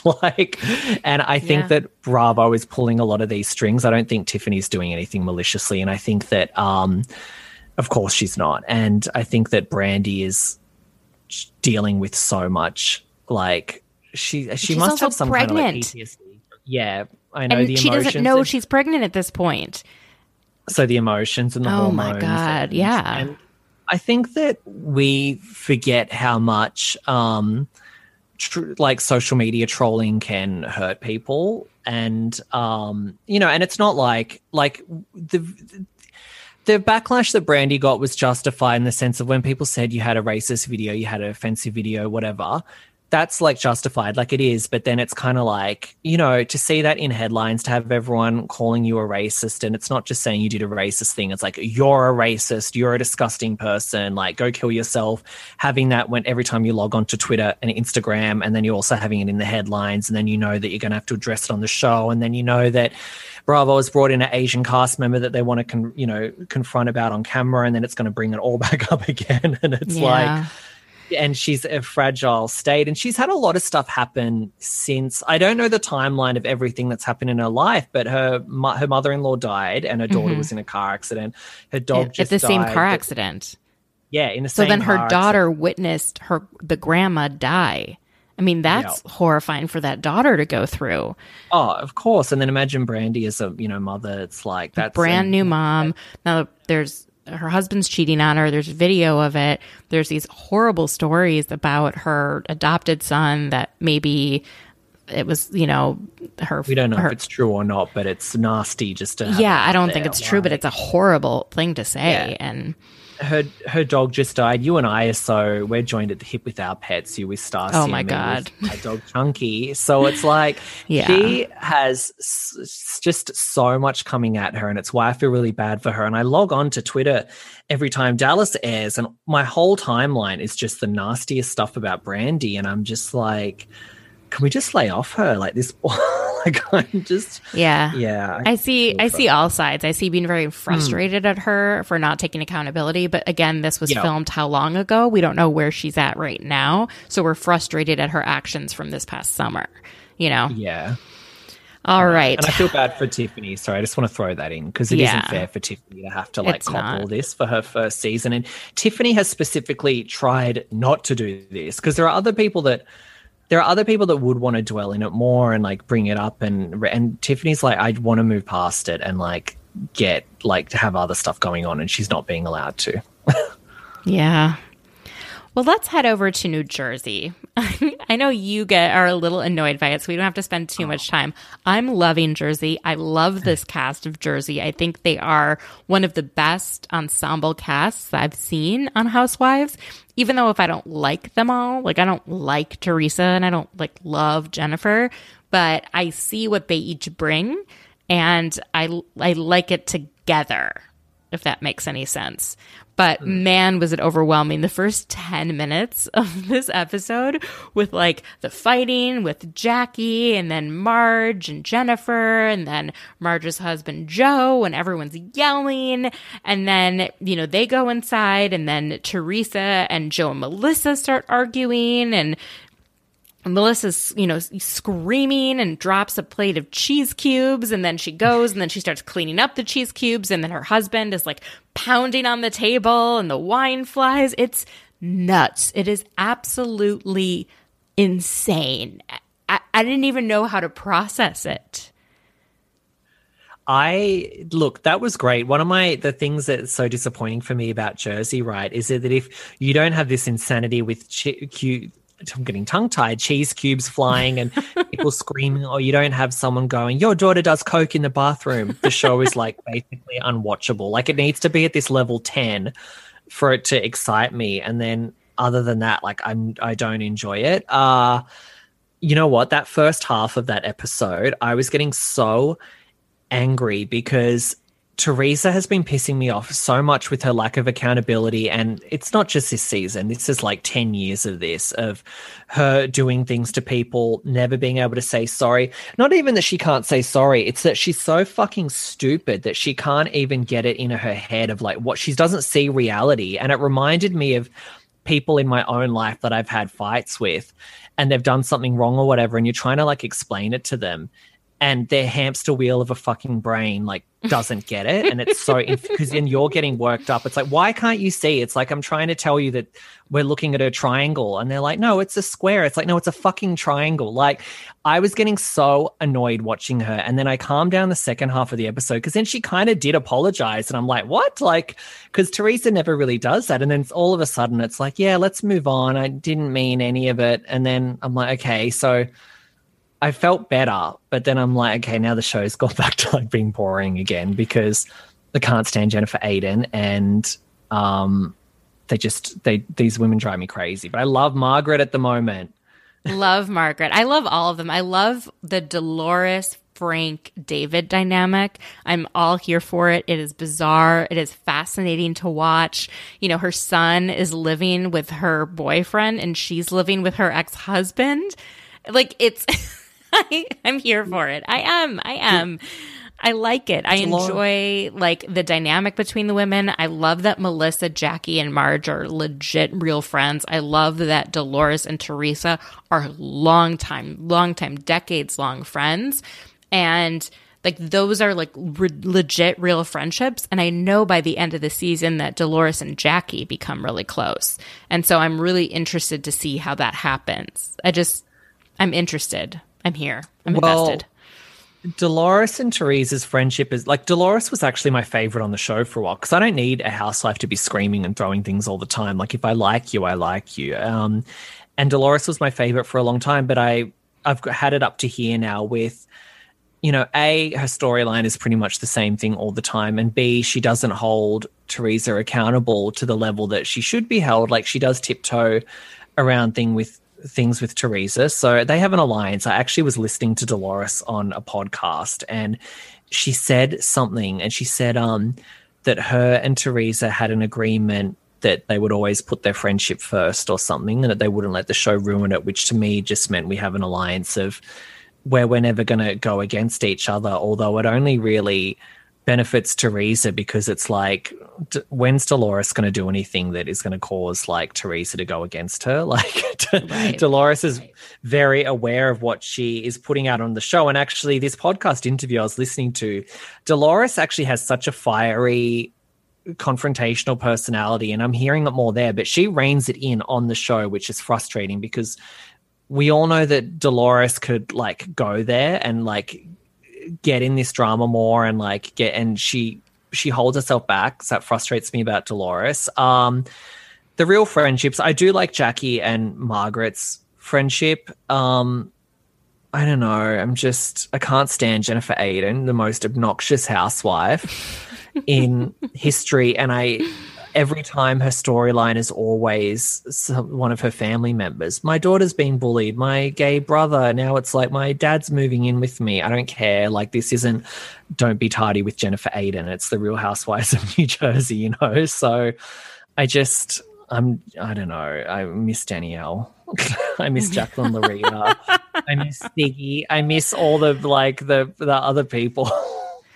Oh, I like it. I don't know. It's like, so I also am a newer watcher of The Real Housewives of New Jersey. I missed all those early seasons. I never got into it. Oh, I girl. thought that I I didn't like this the screaming that I feel like I always knew that Jersey like it just wasn't into it and it's go. not aspirational living to me to have these like ridiculous McMansions, you know, and see it in like the gray of winter and they all live off like a huge interstate. Like none of it was exciting to me. I got into Housewives for Beverly Hills to be able to look at California and sunshine and pools and ocean and money, right? Like real money. And so New Jersey was the last one I got into. And then when I watched it and Siggy was on, I was like, oh my God, she makes Jews look so horrible. I can't. So then I, like, once she was off, then I got into it. I just, I oh couldn't oh with Siggy. I was like, just don't do this to my people. We've been through enough. I was, obs- I was obsessed with Siggy on the show. I was disappointed that she went so far off the deep end in real life because I thought she was so much fun on the show and I would have liked to been able to advocate for more because I just loved the insanity that she brought that second season. I thought it was the funniest thing ever. That was the last Jersey season I really liked. But then uh, I liked whenever Danielle was on. But you've got, oh my God, you have to go back and Look, Jersey's probably my least favorite overall, but the early seasons of Jersey are like pretty incredible. Like you can definitely fast forward some scenes, like you can fast forward some of the Manzo family stuff, very boring, but the like the first 3 seasons, the whole thing with Danielle, like there's never been a better housewives villain or story play out and then when season 3 when they bring in like Joe and Melissa and that fam- family dynamic, like that's some real shit. Now I don't know, it's just a lot of bullshit. Yeah. Although when you see, you know, Teresa and her brother Joe like make up after a big fight and they're like, we're all each other has, you know, in terms of like what's left of their, you know, nuclear family, like that does get at something for me. Like I have a brother. I can't imagine us screaming at each other like not like that, you know? And and certainly not going after his wife. Like it's just such a bizarre oh, dynamic for Oh. me. Go back and see the the Melissa versus Teresa stuff, how it really plays out and stuff. It's wild. And uh, just for the record, Joe Gorga is my favorite one on the show. He's the main reason that I actually still watch. I love Joe Gorga. I think he's so hot. I think he's so funny. I'm just I just love him. I appreciate the guys on the show when they all get together. Like, I feel like they're not putting on a show. They're not trying. They don't have an angle. They're just like showing up, getting paid, being in front of a camera. And I find it hilarious. I love like Joe, um, Margaret's husband, Joe Gorga, Frank. Frank and and and David, like you know, like David nursed Frank back to health when he broke both his legs. Like, I love all of that. So I, I, I mean, it's the most watchable part of the show. It would be unwatchable without the husbands. Like they've had to sort of give it a married to medicine thing where they're making it like they're really involving the couples, or I don't think it would even work. Yeah. Did, were you following the Twitter fight between Margaret and Jennifer Aydin that spilled out after the episode? Yes, I was. And I will say in general, not to this one specifically, but including this, is that I'm getting. I feel like after every housewife, like during its airing, two of the cast members will always have like a Twitter fight now. And I almost feel like it's encouraged because it's for it social is. media engagement. Because it totally seems. it it was so I don't know wh- what Jennifer Aydin would get positive out of like relitigating this fight where Hmm. you know she's speaking of Margaret in a negative light where Margaret Uh, announced earlier on the show that she had been pressured into sleeping with her boss when she was very young when she was like 20 right? And she was brand new in the fashion industry. She slept with her boss. She didn't really want to but she felt like she had to. And she's coming out telling this story i think from a lens of like harassment right? Sexual harassment workplace harassment you know not full consent. And then you've got Jennifer judging her and being like, you slept your way to the top. And it's such a, it's something that's happening right now and being litigated like in the public eye, in the press, where people are having these kinds of conversations. And I think Margaret is just genuinely shocked that any woman couldn't just understand the pressure and like what she was trying to say and how vulnerable she was being by saying it and instead trying to slut shame her for a you know things she did that she didn't really want to do to begin with so Yeah, I don't, well, she's putting something out there that regarding Me Too and everything that's a bit more of a gray area because it's Yeah. not you weren't raped, but you also you weren't just sleeping with someone for a job. It's this like gray area in between that requires more nuance and understanding. And then Jennifer Aydin, because she's just so obnoxious, is just like, you know, you fucked your boss like for a job. And it's just like, okay, girl. Ugh. Well, let's wrap up with Summer House, which is my absolute favorite show on Bravo right now. I am loving it. I love all of them. I and I appreciated this episode where there was so much accountability and so much ownership. And, you know, yeah, there was this crazy drunken fight, and Carl lunged at Luke, and Lindsay tackled Kyle. And, you know, and then the next morning, they all regretted their behavior and they all did some introspection and came back together and apologized and owned up to their parts in it. It was amazing. Yeah, I mean, look, I don't know. I thought it was kind of cheesy. I Oh, I like loved it. Luke. I'm here for the cheese. I'm here for the cheese. I'm here for the cheese that Melissa drops on the floor and picks back up 10 minutes later. And I'm here for all the cheese between Carl, Kyle, and Luke. Here for Uh, it. well, look, I love Summer House as well. I think it's definitely one of the the better shows on Bravo for sure. It's it's outdoing most of the housewives, easy, and I really like how they've locked them all in this house, like and done it Big Brother style. Like I actually think they need to continue doing the show like that now, moving forward. Um, although we'll see what happens because the ratings have been really bad, but What? it's really It's so yeah the ratings good.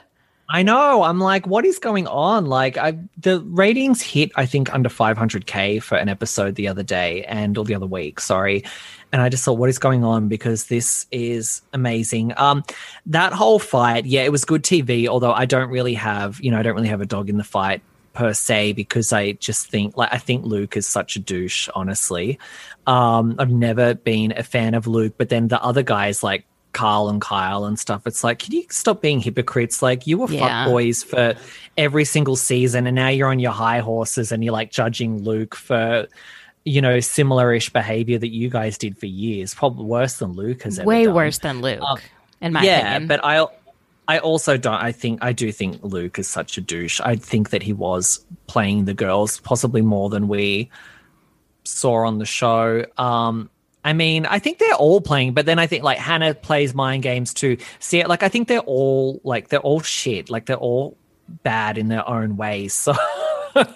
so I wasn't funny. even like I'm on I'm on one person's side in particular. Like I just think they're all kind of shady, but I love it. I enjoy watching them. I mean, Danielle's not shady. She's boring, but she's the nicest, probably the nicest one there. Um yeah, and I don't know, the next day with all of the I just thought it was like very it was just a bit theatrical with I'm sorry like I loved it because I know I, felt like it. they were being really honest. I felt like Carl was being really honest and was um, very, it's something I could really relate to, like having gone through like extreme grief and the stages of grief you go through so quickly and then you go through new ones and then it happens in different order again. And that anger stage is real. And he's like, I'm angry and I don't know how to channel my anger. Right. And then you're at a, you know, point sometimes with grief where you're like, F it, nothing matters. Right. And so then he's drinking and he knows he shouldn't be drinking. And that I thought was like so relatable. And then you've got, you know, Luke, like, who's saying that he hit a boiling point. And I just think, you know, you've got all these people in the house that are coming at you. And I, you know, when you, I forgot who you said was the most calculated housewife, but I think Hannah Berner is one of the most calculating people I have ever seen on my television screen. She spent months trying to concoct the story that her and Luke were sort of dating and it hadn't been defined, but she was under the impression they were dating and they were not. And she would take pictures of like screenshots when they were FaceTiming just as friends and then post it on social media.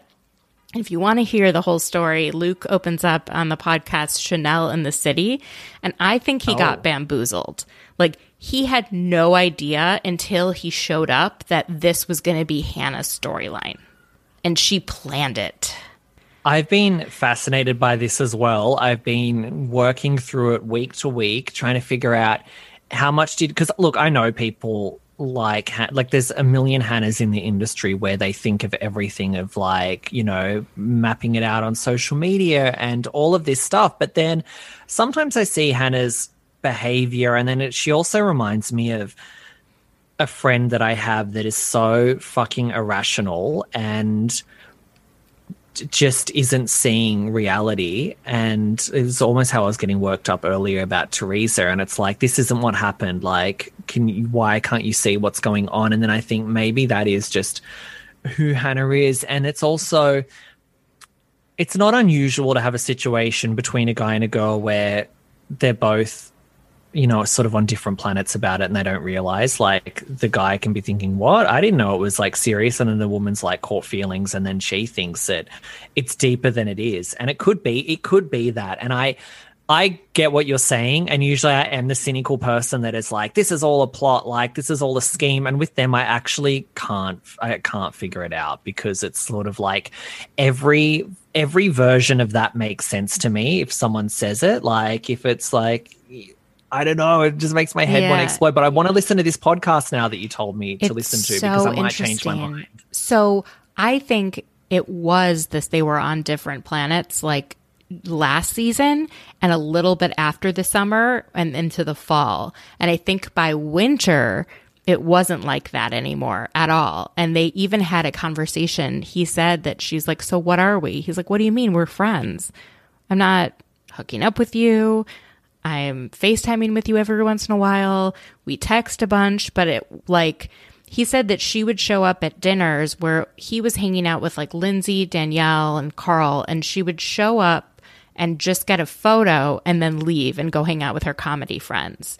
And then oh. post it on social media as if she had actually sat down to dinner with them when she just showed up to say hi and kind of, and she was curating it. And I think I don't think Luke is like of the smartest people that's been on television. And I feel like she totally bamboozled him. And I think he's like trying to put the pieces together this whole season. Like this person who I thought was legit my actual friend is throwing me under the bus for a story and turning someone who I actually was interested in with someone against me. And I believe it with That- my heart and soul. no, and I'm not discounting what you're saying, and I'm the.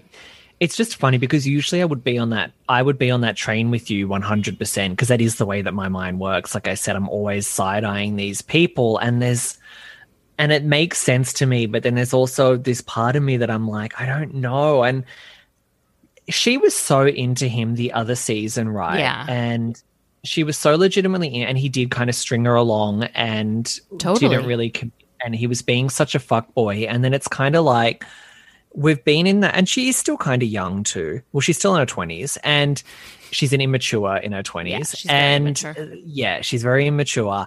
And we've been in that situation before where you like someone or whatever and then they go look we're just friends. And you're like okay we're just friends. But then their actions it's like well he says we're just friends but he's still calling me all the time and he's telling me all these intimate things and like right. she could she could have thought that because it's like he could say he could be saying verbally we're not together we're just friends but then the actions you read into it. And we we're all guilty of that. And as you get older you realize to just take people at face value and you're just like you know but I don't No, know. I- I'm trying to be- I know I feel the way that way all last season. And I'm sure after the season like you know wrapped and everything like I really felt that and I believe that is the truth. I just think things changed in mm. between the seasons and she and then he even said like th- there's just so much that doesn't get on air too and I f- Yep. I don't know, I just feel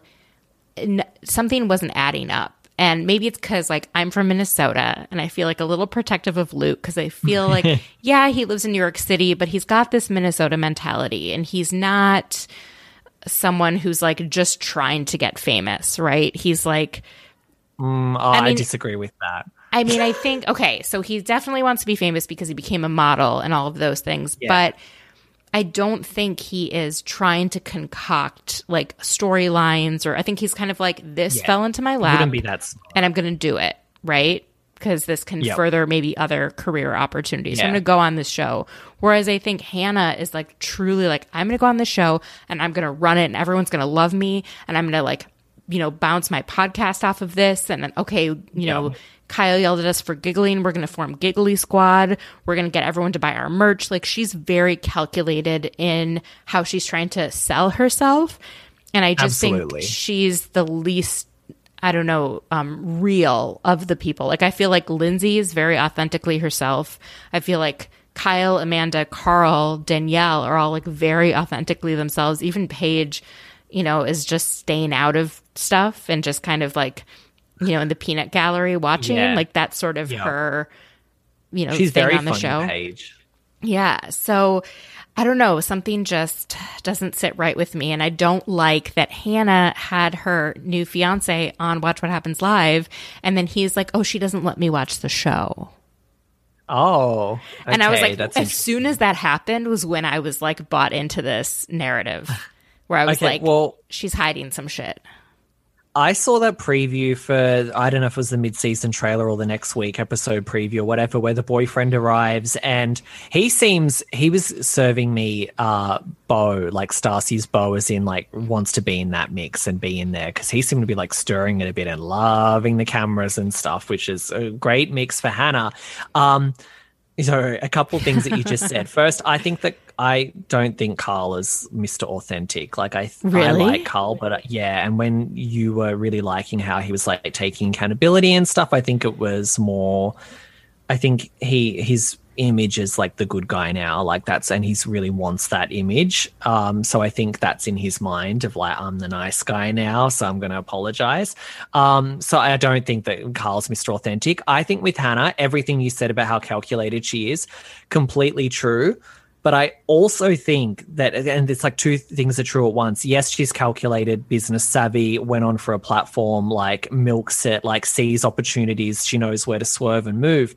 But I also think she's like this irrational, emotional narcissist, which is why she works so well on the show because I think that side we see of her, I don't think it's just like a performance. Like, I think that is her as well. So I think it's like both of them. And she reminds me a lot of a friend, a friend of mine that is very savvy and knows stuff like that. It's a friend that I referenced earlier, but she also was like cuckoo and you try to explain something and you're like, no, that's not what happened. And she doesn't get it. So I think that I think Hannah is like these two things. And I think that's why she's like done as well as she has. And I think that Hannah, if you go back and watch all the Summer House seasons with her, she's pretty much made every single season about herself. Like she's been the center of every season since she joined. And yes, some of that is like savvy of like knowing reality television and being of the age she is and being a Bravo fan, but it's also you kind of have to have that type of personality where you suck all the air out the room just naturally wherever you are. Like I imagine that if you are hanging out with Hannah in real life,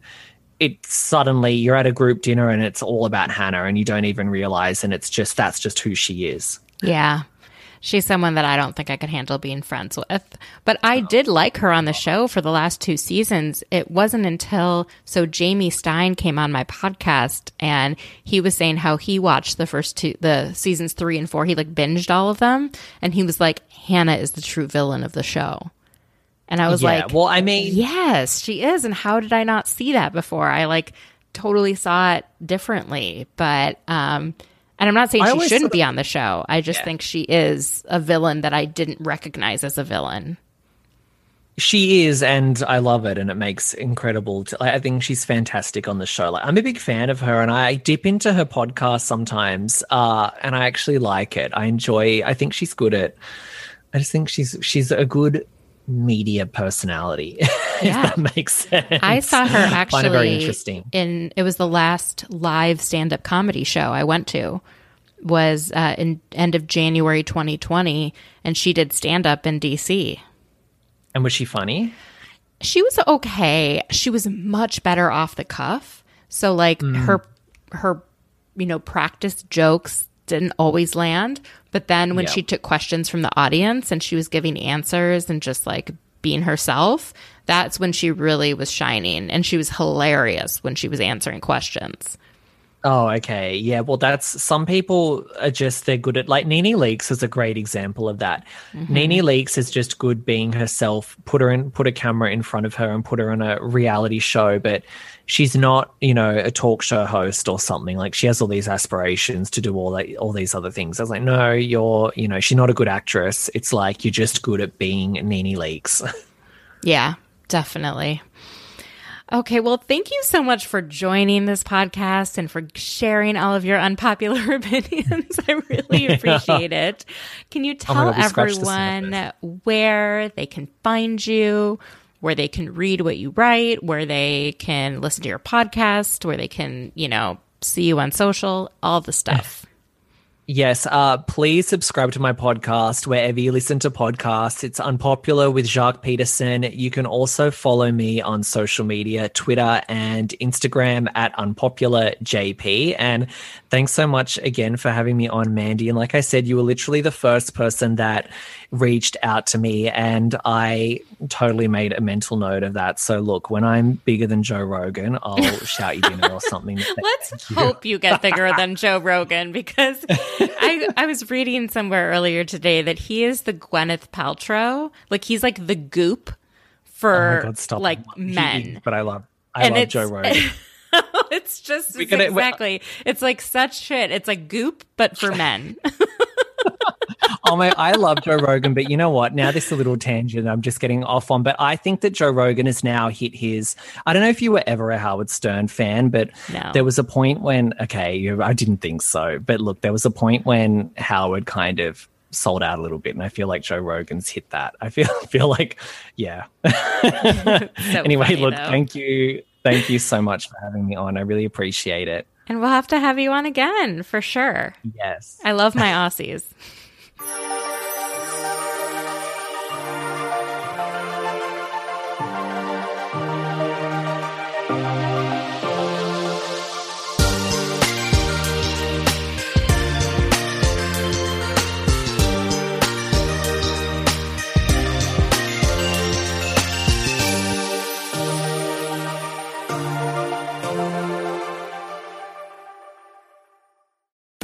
It's spring. Time to take in a breath of fresh savings on appliances at the Home Depot's Spring Savings Event. In store, online, all season long. Save a bundle on the Samsung Front Load Platinum Washer and Dryer. Plus, get free and flexible delivery. That'll give a whole new meaning to spring cleaning and a whole new upgrade to your laundry. Bring on spring with the Spring Savings Event now at the Home Depot. How doers get more done. U.S. only while supplies last. Me, me, me, me, me, but also you. The Pharaoh fast forwards his favorite foreign film, Powder Donut. okay, what's my line? Uh, the only line I see here on the script is get options based on your budget with the name your price tool from Progressive. Oh man, that's a tongue twister, huh? I'm sorry, I'm gonna need a few more minutes. bulbous Walrus, the Bulbous Walrus. The Name Your Price tool, only from Progressive. The owl ran afoul of the comatose coxswain. Progressive Casualty Insurance Company and affiliates. Price and coverage match limited by state law.